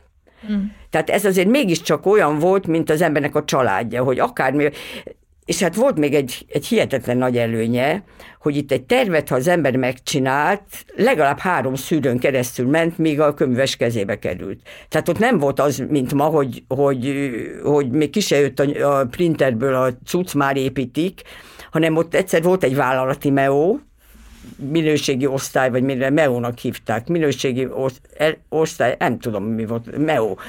Volt egy beruházói ellenőrzés, és volt egy kivitelező ellenőrzés, és ezektől mind kaptuk a, a kifogásokat, amitől néha rettenetesen rosszul éreztük magunkat, mert voltak a kifogások között olyanok, ha például a, a MEO-ba egy öreg szaki ült, és nem volt képes megérteni, hogy egy lábazatot nem csak úgy lehet megcsinálni, hogy úgy ő gondolja, hanem más módon is, akkor az ember plüszkölt nyilvánvaló. De mégiscsak volt egy olyan dolog, hogy, hogy tulajdonképpen nem a személyes felelősséged volt, a, a dolog fizikai meg anyagi része. Az erkölcsi része az már a te felelősséged volt. És azt, és azt mindenki érezte is, és mi úgy dolgoztunk a köztibe, a a főutca irodaházat úgy csináltuk meg, azon is rengeteget molyoltunk, mire kitalált, ahhoz is kitaláltunk egy, egy képletet, hogy hogy is kell azt megcsinálni, hogy azt sose felejtem el, nagyon rövid volt a határ, de ezt a Gereben Gáborral együtt csináltuk, de a, a Magyar Éva, aki ott dolgozott a köztibe, ők aztán a Pazár Bélával egy nagyon-nagyon klassz, híres építészpáros lettek, sok-sok gyönyörű munkával, és az Éva akkor ott volt a a, egyébként az volt az idő, amikor a Magyar Éva, a Pazár Béla és a Ferkajandás és a Német Kató ott dolgoztak, mm. akik az MDP stúdiót alapították. Ez a Vári köztibe volt. Úgyhogy a, olyan mértékig fontos volt ez a dolog, hogy ez olyan legyen, mint amit, amit megmagyarázható, hogy nagyon-nagyon hosszú hónapokig a Péter vitte minden áldott ész, éjszaka kettőkor az Évát haza a Békás megyere az úgy, újdonsült Trabantunkkal, mert már nem volt mivel hazamenjen. Ez a főutcai A főutcai ház. irodaház. Tehát nagyon hittünk tehát nagyon-nagyon hittünk, és, és az esetek 80%-ában úgy tűnt, hogy érdemes. Mm. És ez aztán teljesen, ez, ez, ez aztán pályázatoknál felbukkan azóta is, de, de nem tudom egyébként, én, én most nyilván legelőbb beszélek, mert nyilván most is vannak olyan irodák, ahol viták vannak. Nyilvánvaló, hogy ezek a viták milyen alapúak, azt sem tudom pontosan nyilvánvaló. Hát annyira, annyira jó gondolkodású emberek vannak ezekben a jó irodákban, hogy, hogy gondolom, hogy ott is ugyanez a, ez a helyzet, és még azt is el tudom képzelni, hogy, hogy ők is védőszárnyat adnak a, a sajátjaiknak, csak hogy ebből nagyon kevés van ahhoz képest amennyi olyan ember van, aki erre rászorulna, ahhoz képest ezek, ezek, ezek arisztokratikus pontocskák a szakmába. Tehát öt maximum. És akkor ez sokkal ez minden, szélesebb kör. Minden, tehát csak ez volt, nem volt más. Nem, egyszerűen nem volt más. Az első próbálkozás az Ungár Péternek volt, az még most is megvan az a cikkem, amit az építőművészetbe írt, majd elküldöm neked, az a cím, hogy tervezők a zavarosba. Ő volt az első ember, és ez lehetett 88-ba, aki összerúgta a port az iparterbe. Egyébként ő, ő az az ember, aki a Földesi Lajossal azt a Csalogány utca, Csalogány utca és talán a Medve utca sarkán levő sarokirodaházat csinálta, aminek a homlokzatát most, azóta most újították föl, és szerintem nem is rosszul. Tehát, hogy az, és ő csinálta a Zöldlom utcában egy nagyon érdekes házat, amit teljesen szétcincáltak, de ő meghalt, ő is autóban esetbe halt. Igen, meg. ezt bocsánat, csak rábjegyzett, hogy a, ugye nyáron Óvárosban, onnan származom, egy uh, építész fesztivál nevű esemény, és akkor mi ott uh, szerveztünk sétát, ahol a, ugye az Ungár Péternek van Dunajvárosban egy nagyon érdekes teraszháza, ott a egy ilyen völgyben a domboldalba épített, azt majd megmutatom a találnak egy borzasztóan érdekes, egyébként előre gyártott elemekből szerintem fantasztikusan összerakott teraszházat, és akkor el is jött a de ezt már lehet kivágom, el is jött a felesége. Isbán Mari, igen. És ő, ő is, vagy elmesélte ott, hogy az hogyan készült az a ház. Ő azt hiszem, egy nagy tehetség. Ő nagyon nagy tehetség hát, volt. Ő nagyon-nagyon... Azt hiszem, autóba le, Hát tőlünk, tőlünk ment el meghalni. Én, a, én a Péterrel egy dolgoztam egy-két évig, mindegy, ez egy ilyen mellékszál a, a, a saját cégemen kívül, mindegy, és a Győri autópályán azelőtt a ház előtt karambolozott, amit saját maga tervezett. És teljesen vétlen volt. Egy tatabányai tatabányai valaki némi, némileg illuminált állapotba átjött az ő sávjába, és frontálisan ütköztek. De hogy, a, hogy az szerintem tök jó az a cím, hogy építészek a zavarosban, mert hogy emögött, a, most az ő tragédiája mögött, de hogy akkor a 80-as évek végén már megkezdődött a Igen. felbomlása ennek a... Igen. Igen, akkor kezdődött meg. Azután nem sokára, most nem tudom pontosan a, a dátumot, vált ki az ipartervből a materv, uh-huh. ami, a, a csak iparterves építészek, akik... Hát ugye arról van szó, hogy a, a tervezővállalatok hetes szorzóval dolgoztak. Ami azt jelentette, hogy ha, ha mondjuk 70 ezer forint volt egy munkának a tervezési díja, akkor abból a tervezőknek 10 ezer forint jutott. Ebből tudtak üzemeltetni nyaralókat, bulikat csinálni, tehát nagyon kevés volt ez ahhoz képest, hogy az ember mindig plusz, tehát min, én mindig vittem haza a munkát. Nem, nem volt olyan hétvége, hogy ne csináltam volna közt is munkát. És igazából minket ez nem zavart, nem kellett volna, tehát nem mindenki csinálta ezt. De hát akit érdekelte, az, az csinálta, mert ugye határidőket szabtak meg olyan emberek, akik nem tudták, hogy mennyi kell. Tehát, hogy nem én mondtam meg, hogy mennyi időt uh-huh. tudom megcsinálni, hanem volt egy ütemezés, ami nyilván egy vállalati rendnek, a, meg a gazdaságának megfelelően kellett, hogy működjön. Tehát nem mi szerződtünk, mi kaptunk egy szerződést, sokszor nem is láttuk a szerződést. Uh-huh. Tehát volt, az, volt, az, volt egy kicsit olyan érzés az embernek, hogy úgy, úgy éreztünk magunkat, mint, a, mint az állami gondozottak, aki nem tud vajaskenyeret csinálni, mert hiszen megkapja. Tehát bizonyos dolgokról fogalmunk se volt. Igen, és azt hiszem ez, ez is izgalmas a, az hát aztán a... ez, ez óriás, ez iszonyú nagy különbség, és mindenki, aki magánosodott, ezt a saját bőröm is tapasztalta, mindenki pluszkölt ez ellen, hogy Igen. olyan mennyiségű, olyan plusz munka zúdult az építészekre, a, a, amikre nem voltak emberek. Mm. Azt az építészeknek maguknak kellett megcsinálni. Tehát nagyon sokan azt mondják, hogy azóta, amióta van magánérületek, azóta nem tudnak szabadságra menni. Mm.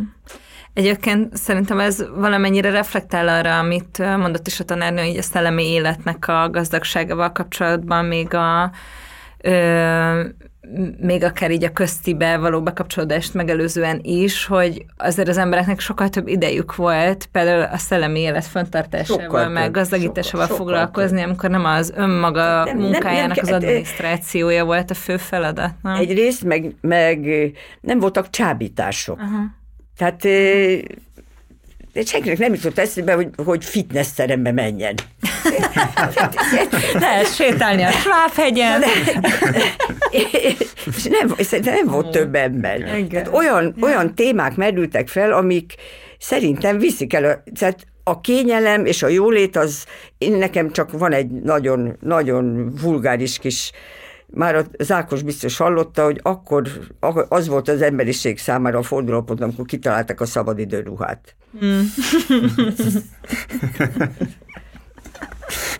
Mm. a, a romlás. Igen. Igen.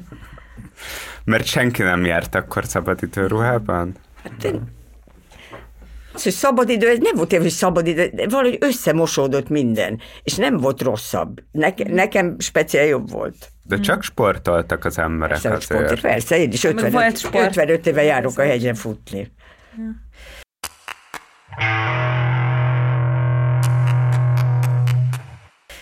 És, és a rendszerváltás után, illetve a kapitalizmusba való becsatlakozás, egyéni vállalkozások, februárjánzás után milyen ilyen konkrét momentumokat tud mondani, ami, ami kifejezetten a szellemi életre vonatkozólag van, amilyen nem tudom, egy tapasztalásnak a, most nem akarok ilyen, nem tudom, minősítő jelzőkkel élni, de hogy volt-e olyan konkrét tapasztalat, ami, ami így erre az időszakra vonatkozott. Most olyan, olyanokra gondolok, amit a György Péter az általunk sokat hivatkozott ö, ö, ö, utánzatok városában ír meg.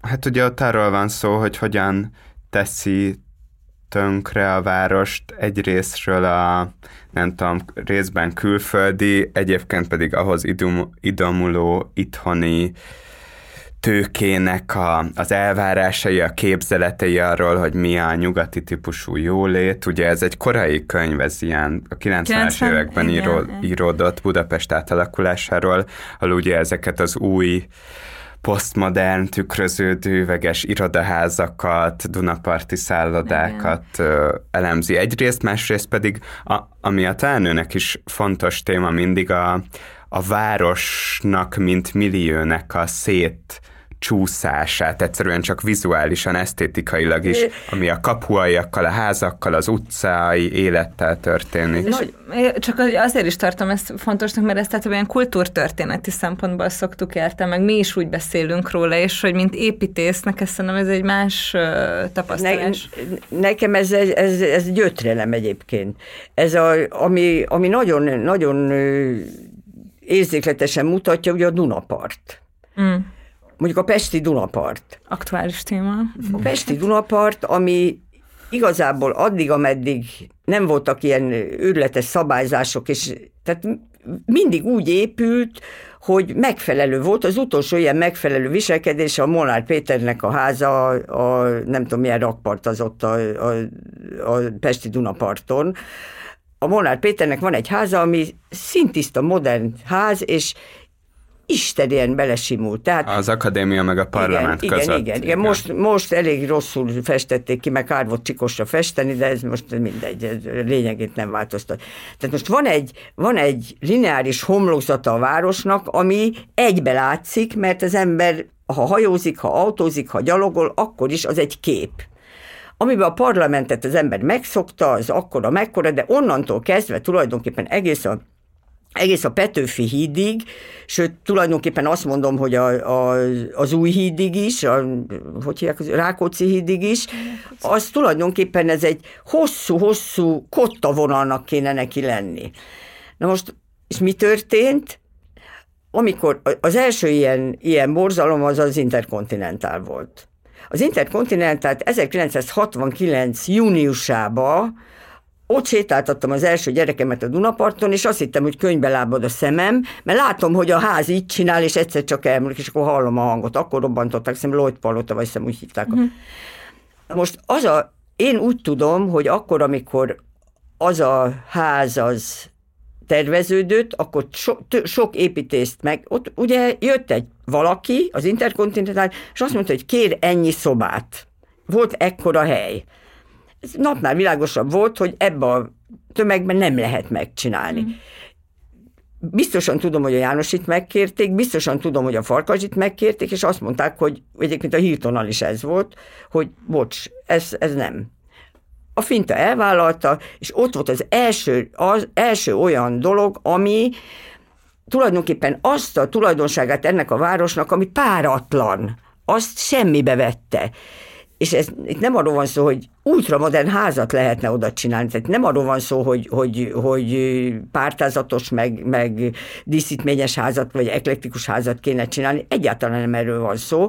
De az, hogy a város törvényeit fölrugni, az, az, az nem szabad. És akkor jöttek sorra, és akkor az szintén személyes tapasztalat, még pedig a Janáki Pistával, hogy akkor, amikor a a Borárostéri híd mellett épült a Mesterségek háza, amit a Csontos Csaba csinált. A legelső ház, a Borárostéri híd után az első ház. A sarok. A sarokház, ami nem a nagyon szép a ház, de a tömegével semmi baj nincs. És akkor a Demján megvette a következő három telket, akkor még teljesen üres volt a Soroksárút egész végig. Akkor még a, se a Nemzeti Színház nem volt, se a, se a műpa. És a Demián mondta, hogy ide ennyi és ennyi lakóház, tehát lakóegység kell, és ezt a, ezt a munkát az én kollégám, a Gáspár Tibor kapta meg. Hogy ő, hogy, nem, nem tudom, hogy hogy kapta meg, fogalmam, akkor nekünk már megvolt a cégünk. És a Tibor csinált egy nagyon furcsa, egy, egy, egy hullámos felületű házat, nagyon menő akart lenni, amilyenből aztán később épült, és akkor a Janáki Pista volt a zsűribe.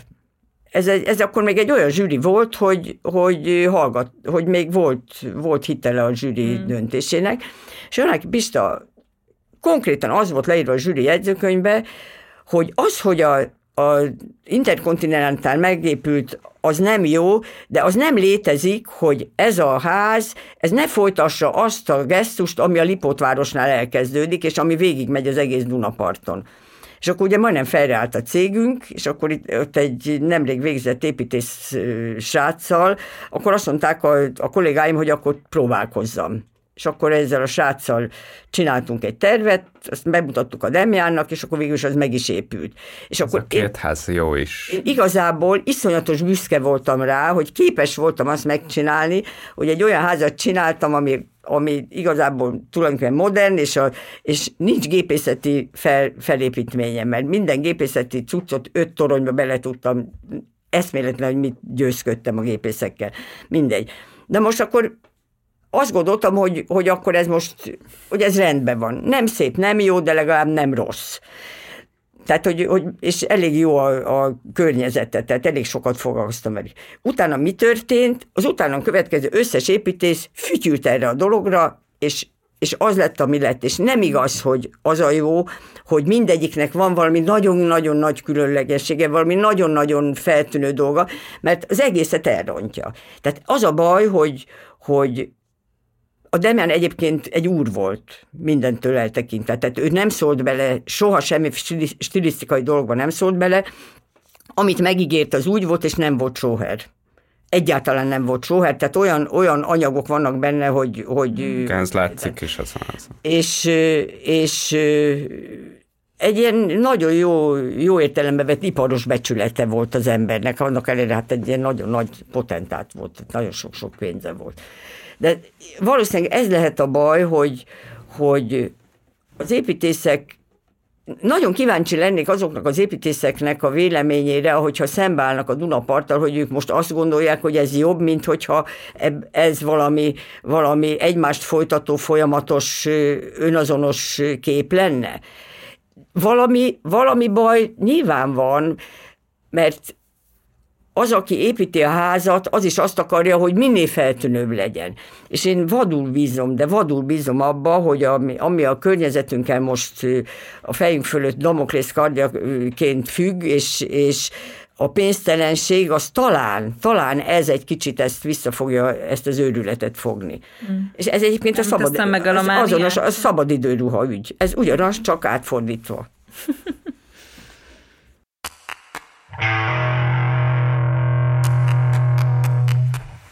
hogy a, a Dunaparti látkép, és egy csomó minden, amit eddig beszéltünk, és egyébként az a, az a ö, intézményes keret is, ami, amiben a tanárnő szocializálódhatott, azért itt a, a műemlékvédelem és a, a városképnek az ilyen elvi, és nem csak gyakorlati védelme, az, az ebben nem csak érdekel, de hogy előre mozdítói is voltak. Ezeknek az ilyen elvi állásfoglalásoknak, amit most ugye nem látunk kifejezetten megvalósulni. A tanárnő abszolút Ö, hogy mondjam, most már lassan egyedüliként a szakmából ö, képviseli a, a várnegyed, a vár érdekét, de hát nyilván ez egy sokkal nagyobb téma. Ez annyiban amit, nem igaz, igen, hogy ugye 22 építész ö, igen. alkotott egy csoportot, akik Igen. kifejtik ezt a tevékenységet. Róluk emlékezzünk meg, mert csak azért is, mert, mert ez a podcast ez elvesztett egy felvételt az én hibámból, ami ja. készült ezekkel ennek a csoportnak a képviselőivel, úgyhogy itt most Igen. külön uh, beszéljünk róluk Minden is. esetre ez biztos, hogy amikor én elkezdtem kutatni a várról, akkor nem véletlenül ö, önt ajánlották, mint ö, beszélgető társad. Na és hogy, hogy egy kicsit beszélhetnénk arról, hogy milyen, ö, mit jelent igazából a műemlékvédelem építészeti szemmel, és most nem kell feltétlenül szétszincálni, hogy mi a baj a mostani dolgokkal, mert erről még tök sokat lehet beszélni, meg mindannyian már mondtunk ezerféle dolgot, de hogy mi az építészetben, és ez egy ilyen elméleti kérdés, hogy egy, igen, hogy mi, mi igazából az építészetnek a feladata a műemlékeket érintően egyrészt, az újra rekonstrukciók és városkép megőrzés szempontjából ö, mi a feladata a következő generációknak való élhetővé tevéssel kapcsolatban, és mi az, ami, ami most ebből nem valósul meg. Pont, azt hiszem, nem akarom tovább cirádázni. Hát nyilván a műemlékhez való viszonyulás is megváltozott ahhoz képest, amilyen mondjuk a, az úgynevezett Velencei Kártának a, a pontokba szedett kötelezvénye, illetőleg tilalmai, Egyébként kifogástalan ez a Velencei Kárta, és mm. ezen belül ennek megtartásával nagyon-nagyon sok lehetősége van az építészeknek. Valóban az a változás, ami az embernek, ami a, a, azt az igényt, hogy, hogy az ember használja a meglévő környezetet, amit már egyszer valaki fölépített, sokkal nagyobb arányban működik most, mint régebben volt. Tehát régebben valószínűleg a stilisztika meg az esztétika nagyobb súlya esett latba, mint ma.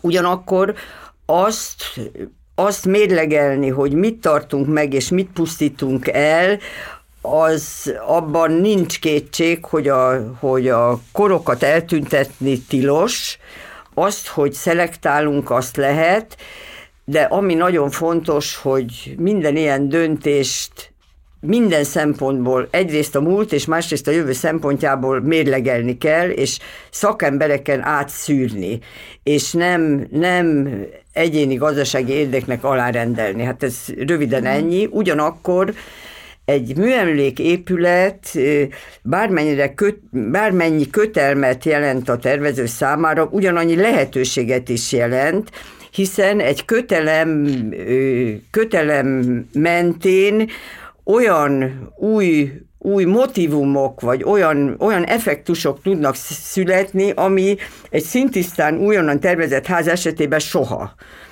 Tehát építészetileg hihetetlen izgalmas, akár egy mellépítés, akár egy továbbépítés, akár egy benne lévő matatása egy háznak. Na most ez a, ennek az elméleti és gyakorlati valósága nagyon-nagyon nívótlan manapság. Uh-huh. Minden szempontból, beleértve a döntés pillanatától, a megvalósítás minősége és a tervezői gondolkodás szempontjából. És ez, ez nagyon-nagyon nagy baj. Uh-huh. Most ezt lehetne tanítani, amit szintén nem tanítanak. Se nálunk most egyébként vannak ilyen próbálkozások, a, pont emiatt a, ez, ez úgynevezett ez a reuse, ez most nagyon, nagyon, nagyon kurens kifejezés, de ez de nagyon, nagyon fontos, és ez azt is magába foglalja, hogy ne csak stilisztikai és ne csak esztétikai, hanem a, a dolgok fizikai meg, megőrzése, ami azt jelenti, hogy nem kell újat csinálni helyette, ez nagyon nagy, nagy, nagyon fontos.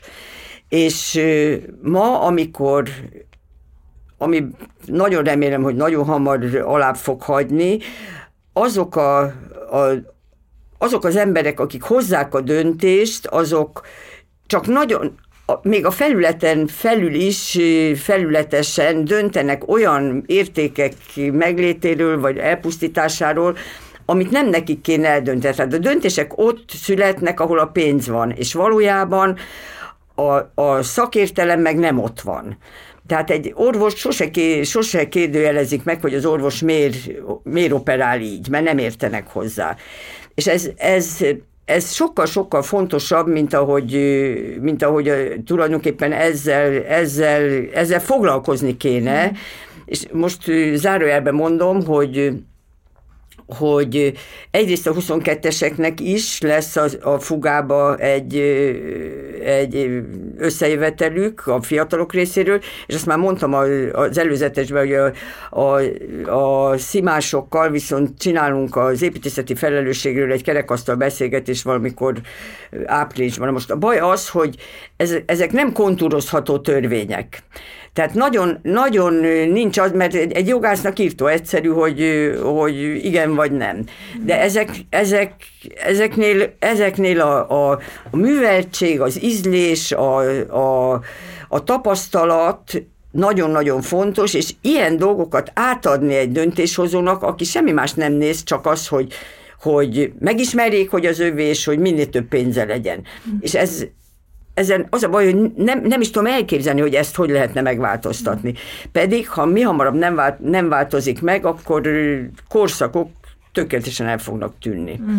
Egy, egyrészt, másrészt viszont fölépülnek olyan oktalan dolgok, amik, amik semmi módon nem, nem, nem magyarázhatók. Sem anyagilag, sem stilisztikailag, sem használatilag.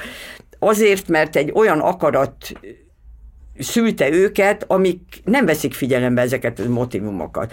És ezzel nem lehet, és ez az egész várügy, meg az egész ligetügy ezzel ezzel van összefüggésben. Egyébként... Nincsenek mm-hmm. eszközök. De csak most, most azt jutott eszembe, hogy nem most jutott eszembe, de hogy szerintem az nagyon fontos, amit most mondott a Márnő, hogy tulajdonképpen a, a butasága ezeknek a várbeli építkezéseknek annak a kulcsa az nem az, az már tényleg csak egy felszíni, a legfelszínesebb döntés, hogy éppen milyen ruhát kapjanak most a éppen aktuális döntéshozó ízlés preferenciáinak, vagy ízléstelenségének köszönhetően, de hogy itt a kulcs nem az, hogy mit talán Orbán Viktor mit szeretne, hogy hogy nézzen ki a vár, hanem hogy tulajdonképpen az a létrehozott rendszernek van egy olyan logikája, ami kényszeríti arra ezt a rendszert, hogy ezeket a bazinagy épületeket, amiket visszaépítenek a várban, ezeket azért kell megépíteni, mert folyamatosan osztani kell a zsozsót azoknak a ö, pénzembereknek, azoknak a nemzeti tőkéseiknek, akik, ö, tehát hogy ezt csak arra mondom, hogy mondtad, hogy a gazdasági ö, indok az fontosabb, és ebben van egyfajta kényszer is, mert ezek az építkezések azért annyira felháborítóan pazarlóak, mert arról szólnak, hogy zsíros megrendelésekkel kell folyamatosan ellátni azt a...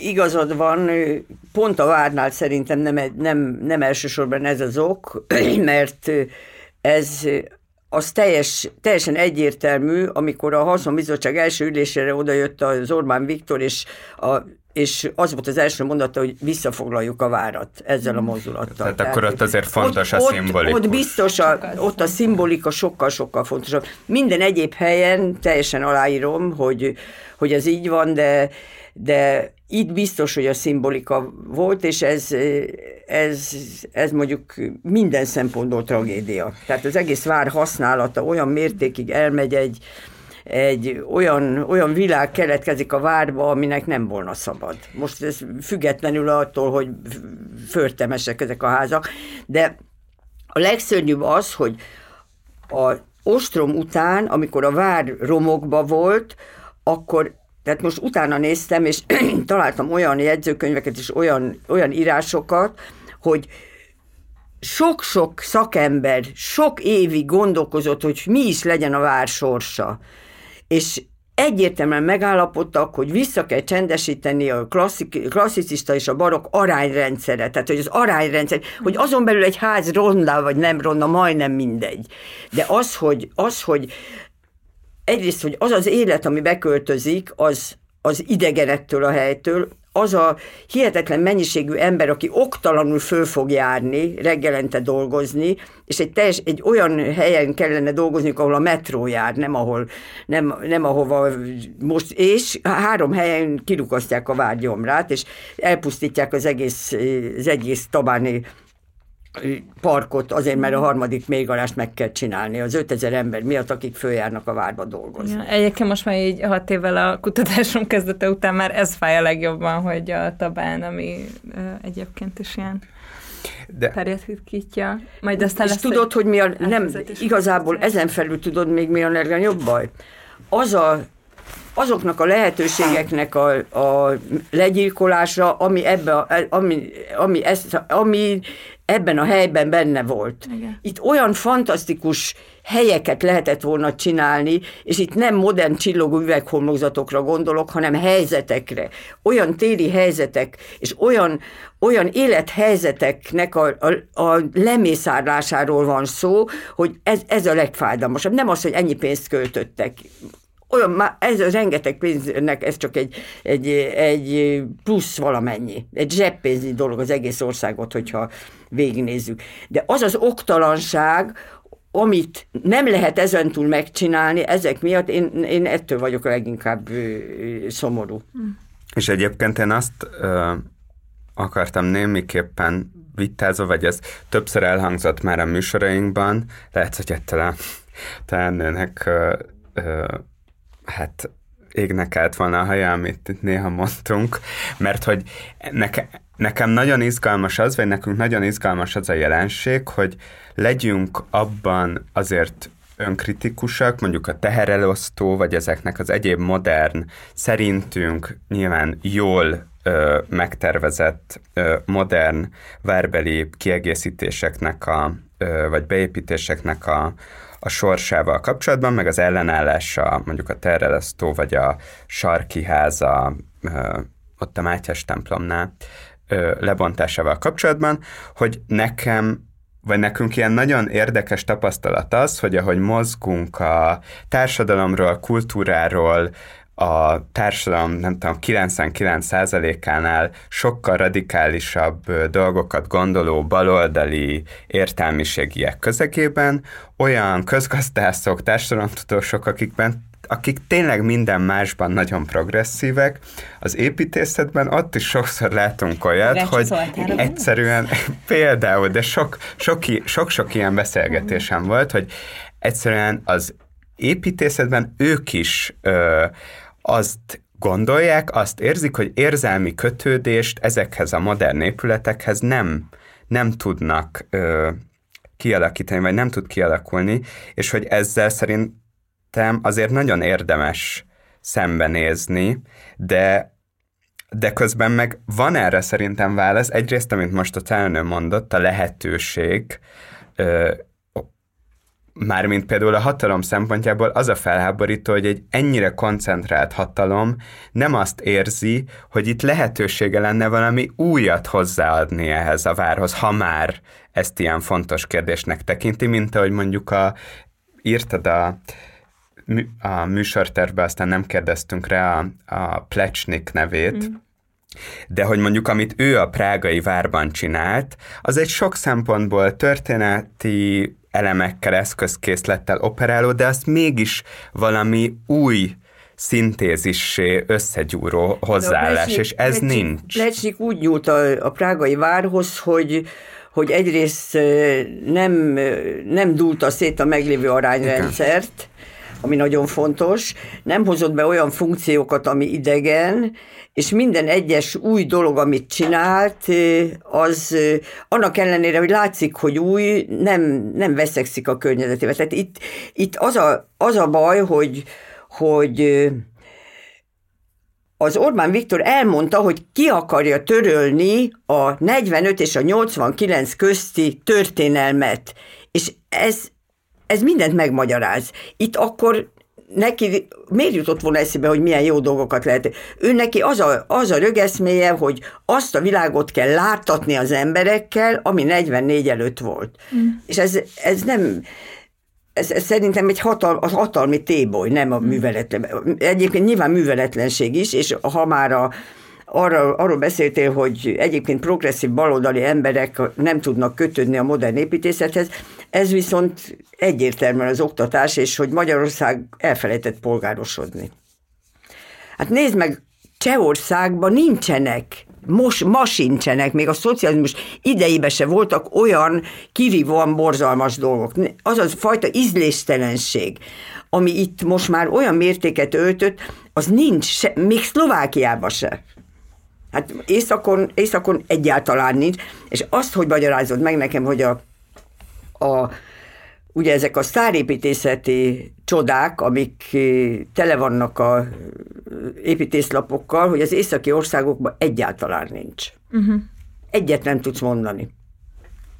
Igen, és Igen. Ha, ha esetleg van erre próbálko- volt is erre ott próbálkozás, azt mindig mindig kivetette magából az Szerint, a Szerintem az a természet. Igen. Természet hatalma. Igen, nem de... mást mondani. Hideg van, de sötét van, nem, nem tudom.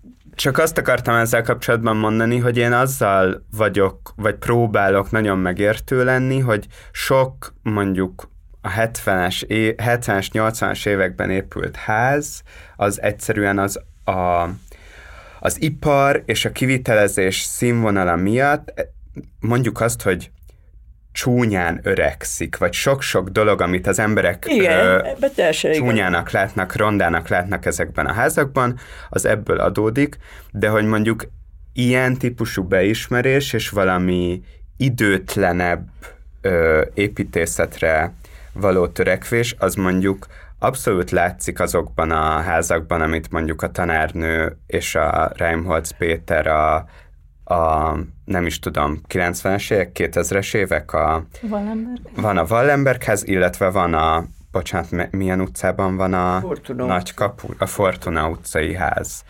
Tehát azt szerintem egy nagyon izgalmas belátása annak, hogy valami időtlenebb a múltat, a jelent a kort társágot és a, a múlthoz való viszonyt. Ez, ez, ez marha érdekes egyébként, mert mert a Fortuna utcai nekem semmi közöm, az csak az, az teljes, teljes egyedül a Péter csinálta, viszont a Wallenberg házat meg csak én csináltam. Mm. Ezt. De, de mind, a, mind a kettő nagyon különleges helyzetben van. Mert ugye a Fortuna utcának az, hogy az a rengeteg meglévő gótikus barokk és még román emlék is, az, és am, 12 évig tervezte a Péter azt a házat. 12 évig. Tehát ott nem volt határidő, ott semmi, semmi nem volt, és ott tényleg, tényleg kihimezte az egészet. Tehát ott, ott nem volt kérdés az, hogy, hogy ez, és nem volt semmiféle elvárás a megbízó részéről. Semmi, semmi és ott a, hát mondjuk a műemlékesek is hihetetlen. Tehát ez egy, ez egy nagyon ritka és nagyon, nagyon, nagyon, nagyon jó sikerült az egész, a történés is, meg a produktum is. A, a Wallenberg háznál pedig ugye ott a topográfia. Tehát ott, ott, ott 16 méter szintkülönbség van a két utca között, és meg, semmi más nem mondtak meg, csak hogy 28 lakást kell csinálni. 28 lakásnak megadták, a, a, hogy hány fős, hány négyzetméter, semmi más nem, semmi más nem. Az egyébként ez egy pályázat volt, amire nem is engem hívtak meg, hanem a Pétert az összes hírneves férfi építészt meghívták arra a pályázatra. A Cságoli, a Turcsi, a nem is tudom, de azt hiszem, hogy 12, megvan még az összes pályázat megvan, nagy, elég érdekes egyébként. Hm. És akkor még nem volt, éppen azkor kezdődött a számítógépes látványterv, ez, ez 2000-ben készült el ez a ház, úgyhogy ez lehetett 98-ba, és a Pétert hívták meg, és nem, nem volt ideje, és megkérdezte héten, csütörtökön, hogy kedden van a határideje, nem akarom megcsinálni helyette. Jó. Jó, ne, én csak, de igen. De mondom, ott, ott nem volt kérdés, és érdekes módon azt néztem épp a Turcsék tervét, hogy iszonyú mennyiségű üvegfelületek, hát bonyodalmasan. Én, én nekem meg olyan kicsi volt az időm, hogy ez semmi másra nem koncentráltam, csak hogy a 28 lakást úgy helyezzem el, hogy, hogy, hogy jó legyen, és az kiadta. Most... Én csak, csak nekem ez nagyon érdekes, hogy én valamiért mindig elfelejtem, de ez tök jó, mert aztán meg ilyen rácsodálkozás bizonyos időközönként a tanárnőnek a, a Veszprémi háza. Hát az, az is a topográfia. Csak igen, de hogy abban van egy olyan gyönyörű ö, váltás, vagy ilyen új érzékenység mondjuk a 70-es, 80-as évekbeli házakhoz képest, ahol visszatérnek az építészetnek azok a, tehát falakból van az a ház, amin lyukak vannak, én csak erre gondolok, hogy, hogy azért egy Meg ilyen vesz, váltás vesz, volt. Veszprémi vagyok, csak azért. Meg a nagypapám strandja helyén épült. és azt is pályázatot nyertem egyébként. De, de az, az nagyon iszonyú jó volt az a helyzet. Tehát ez egy annyira jó hely volt, hogy oda nem lehetett más csinálni. Jó, én nem adja be a embereket, de például a Momé, a Momé két fekete épülete is egy, egy, én amikor erről kellett egy cikket írnom, akkor úgy fogalmaztam meg, és ezt tudom, hogy nem fogja nem, hogy nem bántja meg a találnőt, hanem kifejezetten szereti azt, hogy, hogy azok jól unalmas házak. Én, az én, a két én, fekete. Bocika, én mindenkinek azt mondom, unalmas házakat kell tervezni. Homogén, unalmas házakat, mindenkinek így könyörül, nem kell érdekes házakat csinálni, nem kell. Nem kell. Nagyon jó, nagyon jó. Ez a legnagyobb dicséret. Egyébként, de most ezzel így ki is mondtuk, nekem ez egy témám lett volna, a homogenitásra való háttértörekvés az építészetben, és ennek a, a témája, amit azt hiszem egy ö, interjúban a Svábhegyi padokkal kapcsolatban fogalmazott meg a tanárnő egyszer. Ez egy cikk, nem?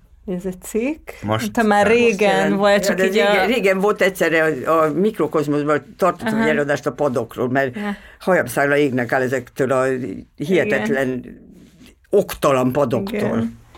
És hogy lassan lezárjuk a, a beszélgetést, nekem egyrészt egy kérdésem lenne, hogy ö, megosztanánk majd a közönségünkkel ö, a social médiás platformjainkon egy tökéletes padnak a képét, ami, ami ön szerint egy jó pad. Az, az a beton, beton alapú, piros, piros festett ilyen pad, Igen. és állja az idős sorát. Még vannak helyek, például a, a Árpád fejdelem út után, mielőtt az ember a Zsigmond térig elér, van egy park, ahol csupa ilyen pad van. Hát olyan gyönyörűek, és a másik gyönyörű pad, ugye azok a rönkfapadok a Svábhegyen. Most egyébként a a Svábhegyről írtam azt a cikket, ami az építészfórumon megjelent. Nagyon rosszul tették be a fotókat, pedig futás közben rengeteg fotót csináltam. Most képzeld el, hogy, hogy szóltak a, a pokornyi hívott beszélgetésre A, en, emiatt? emiatt. Igen? Emiatt. Jó, hát az ember arcú Fideszes Igen, sem igen. Erre, erre is szükség van. Most már, most már fújhatjuk. Igen. És a másik kérdésem, és nyugodtan még Ákos csak, és a másik kérdésem, hogy, hogy úgy kezdtük, hogy, hogy a tanárnő miért lett építész, de hogy ma miért legyen valaki építész, amikor itt a teljes szellemi, formai, hogy mondjam, és egyébként ökológiai kilátástalanság Hát pont van. azért. Meg bizonytalanság. És Hát bizonytalanság. biz- igen, bizonytalanság, hát ha háború van, akkor is bizonytalanság van. Nagy, sokkal több jó építészre volna szükség, mint, mint uh-huh. amennyi, amennyi lesz. Na most, most nyilván az Ákos tudja, mi azért próbálunk a suliba úgy, úgy oktatni, hogy, hogy ne az legyen a, ne az legyen a fontos, hogy szép legyen. Mm. Tehát nem az a legfontosabb, hogy szép legyen. És nagyon fogékonyak a gyerekek erre. Nagyon, nagyon. De le, nem érez a cárnő egyfajta ilyen, ilyen furcsa építészet ellenességet a, a mostani hallgatókban?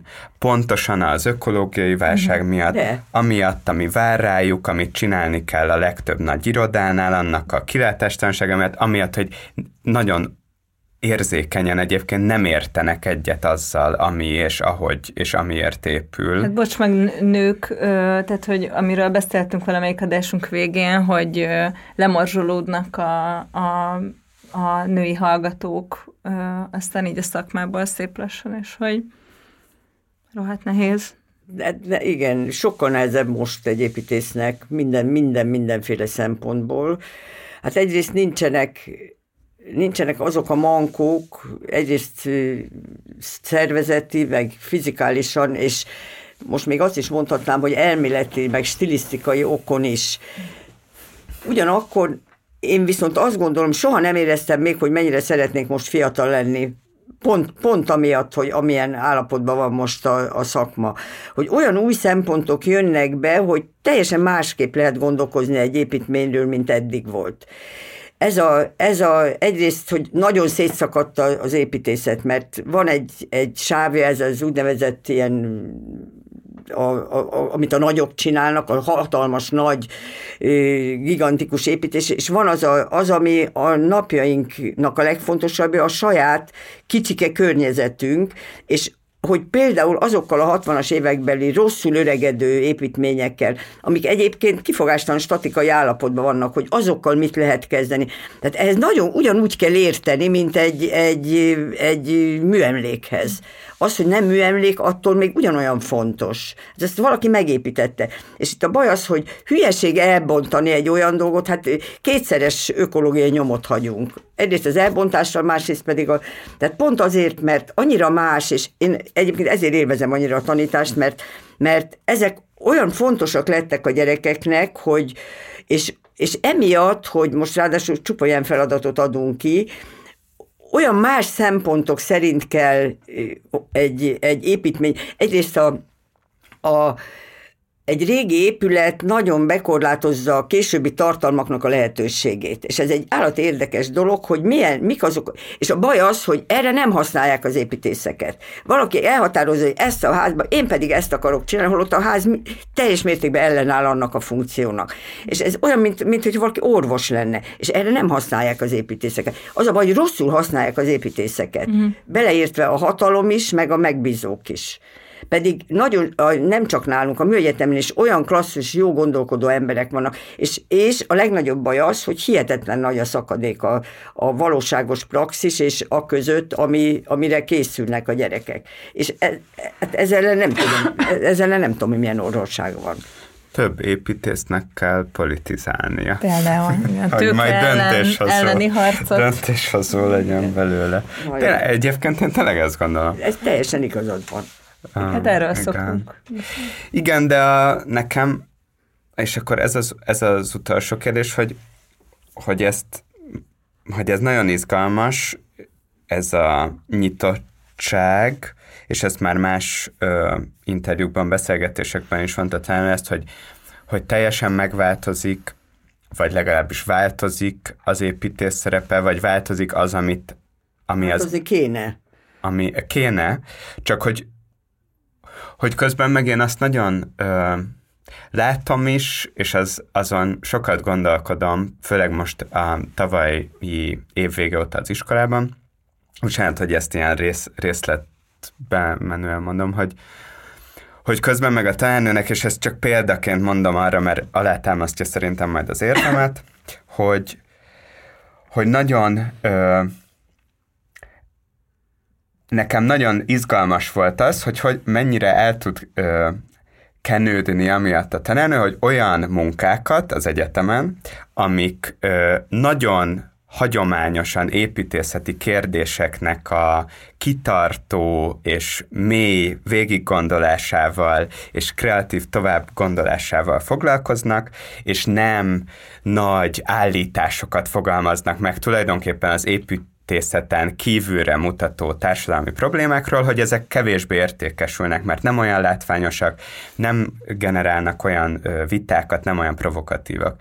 És ezen azóta nagyon sokat gondolkodtam, és amikor én itt szoktam többször mondani, hogy ilyen vannak ilyen konzervatív fordulataim, vagy vonzalmaim az építészetről való gondolkodásban, az pontosan ez, hogy én azért azt is nagyon gondolom, hogy nagyon fontos lenne, hogy azért azt is tudják a hallgatók, hogy mi ez a hatalmas formai, térbeli, tipológiai, ö, anyagbeli tudásanyag, ami, ami mégiscsak ott van örökségként ebben a szakmában, hogy ezt azért jó lenne mélyebben Teljesen tudni. igazad van, teljesen igazad van ez, igazából ezt párhuzamosan kéne a mai igényeket, ugyanis ezek a régi fordulatok, ezek nem oktalanul keletkeztek. Ez egyrészt, a, egyrészt az anyagok természetének a, a figyelembevétele, másrészt a használatnak a való ellenállás, harmadrészt az, hogy egy környezet keletkezett, hogy milyen legyen az aurája. Tehát az a, az a nagyon nehéz, hogy hogy hiába jó formájú valami, tehát hogyha valahol rossz lenni, tehát ez, ez a legnehezebb, amit nem lehet megtanítani. Ez olyan, mint az ízlés. Tehát az, hogy jó aura keletkezzen, ahhoz nem mindegy, hogy milyen egy lábazat. És ez bármennyire hülyé hangzik, ez, ez is bele, tehát minden porcikája beletartozik. És az is bele tartozik, hogy most lebontjuk a házat, vagy nem bontjuk le a házat, vagy hogy nyúlunk a házhoz. Tehát ez, ez Hát én azt gondolom, hogy ez egyszerűen ez, ez ízlés és, és tehetség kérdése. De a szakmai tudást mindenképpen meg kéne tanítani. Egyébként most azért erre, erre, erre hajlik, legalábbis próbálkozunk ezzel a dologgal. Hogy, és még egy, amit nekem nagyon fájdalmas, hogy ezek a gyerekek nem tanulnak művészettörténetet. Szerintem őrült nagy baj. Ami egyébként szerintem a ne vitatkozzunk ezen már, de hogy ami egyébként szerintem, hogyha sokkal több művészet és építészettörténetet tanulnának, de úgy építészettörténetet, hogy mint ahogyan a tanárnő mondta, hogy igenis meg kellett tanulni, hogy milyen típusú beépítések vannak, igen, milyen struktúrájú igen, házak igen, vannak, hogy állnak össze bizonyos terek, ezeket a mély típusokat, hogy az még a, az ízlést is uh, pallérozhatja, akár akkor is, hogyha vele született. Taníthatóvá Igen, teszi. taníthatóvá teszi részben. Igen, részben. igen ezzel az ízlése kapcsolatban nem, nagyon rossz tapasztalataim vannak, de biztos igazad van. Bizonyos szintig azért tanulható. Olyan, mint a filhallás is. Igen. Igen. Meg lehet tanítani. Igen. Valaki tisztán énekelni állítólag, ha nincs jó hallása, akkor is. Igen. Jó.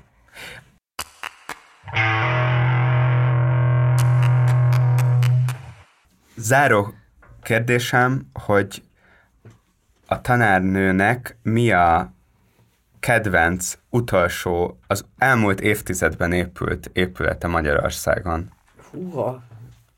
Ez a legkellemetlenebb. Ez most kérdés. rettenetesen sarokba szorítottál. Várjál? Nem tudom, hogy ki tervezte, de van Veszprémben a vár alatt egy nagyon, nagyon szép lakóház együttes, azt nagyon szeretem. Nem tudom, ki tervezte. Bocsánatot kérek. Semba, így most, a is a, most is a tervezőtől, de az, annak a helye, meg ahogy ott áll, az, az, az nagyon, nagyon-nagyon klassz. Nagyon, nagyon szeretem azt, amit a, a, a Baló Dani csinált egy, egy mi ez? Cider, cider uh-huh. üzemet. Azt, azt is nagyon szeretem. Az, az már megépült, az már tavaly megépült, igen. Az az érdekes, hogy, hogy inkább a kisházak között találok olyat, ami kedvemre való. Úgy most, hogyha végig gondolom, hogy milyen házak épültek, nagy házak Budapesten, lehet, hogy nem, nem tudok mindegyikről, de tulajdonképpen nem, nem nagyon tudok olyat mondani, amire azt mondom, hogy, hogy, hogy legalább olyan jó, mint a Molnár Péter rakparti háza. Hm. Ez elég rossz. Ez elég rossz. Ez elég rossz. Hát mert a nagy monumentális, ö, szimbolikus építkezéseket ugye az ideológiai tőke finanszírozza, a lakóépületeket, meg a... Hát a, négyzet, lakó, a négyzetméter ár. Igen. Igen. Köszönjük, hogy meghallgattatok minket ez alkalommal is. Ha tetszett az adás, és akkor is, hogyha nem, de meghallgattátok, támogassátok a Partizánt, ahogy tudjátok, amennyiben tudjátok a Patreonon, kövessetek minket Facebookon, Instagramon, küldjetek nekünk levelet, hogyha bármi hozzászólni valótok van, vagy Messengeren is tudtok minket megkeresni. Igen, és köszönjük szépen a szerkesztői munkát Puskár Krisztiánnak, a hangmérnöki munkát Lőrinci Áronnak és a grafikai munkát Kili Zsannának. Sziasztok!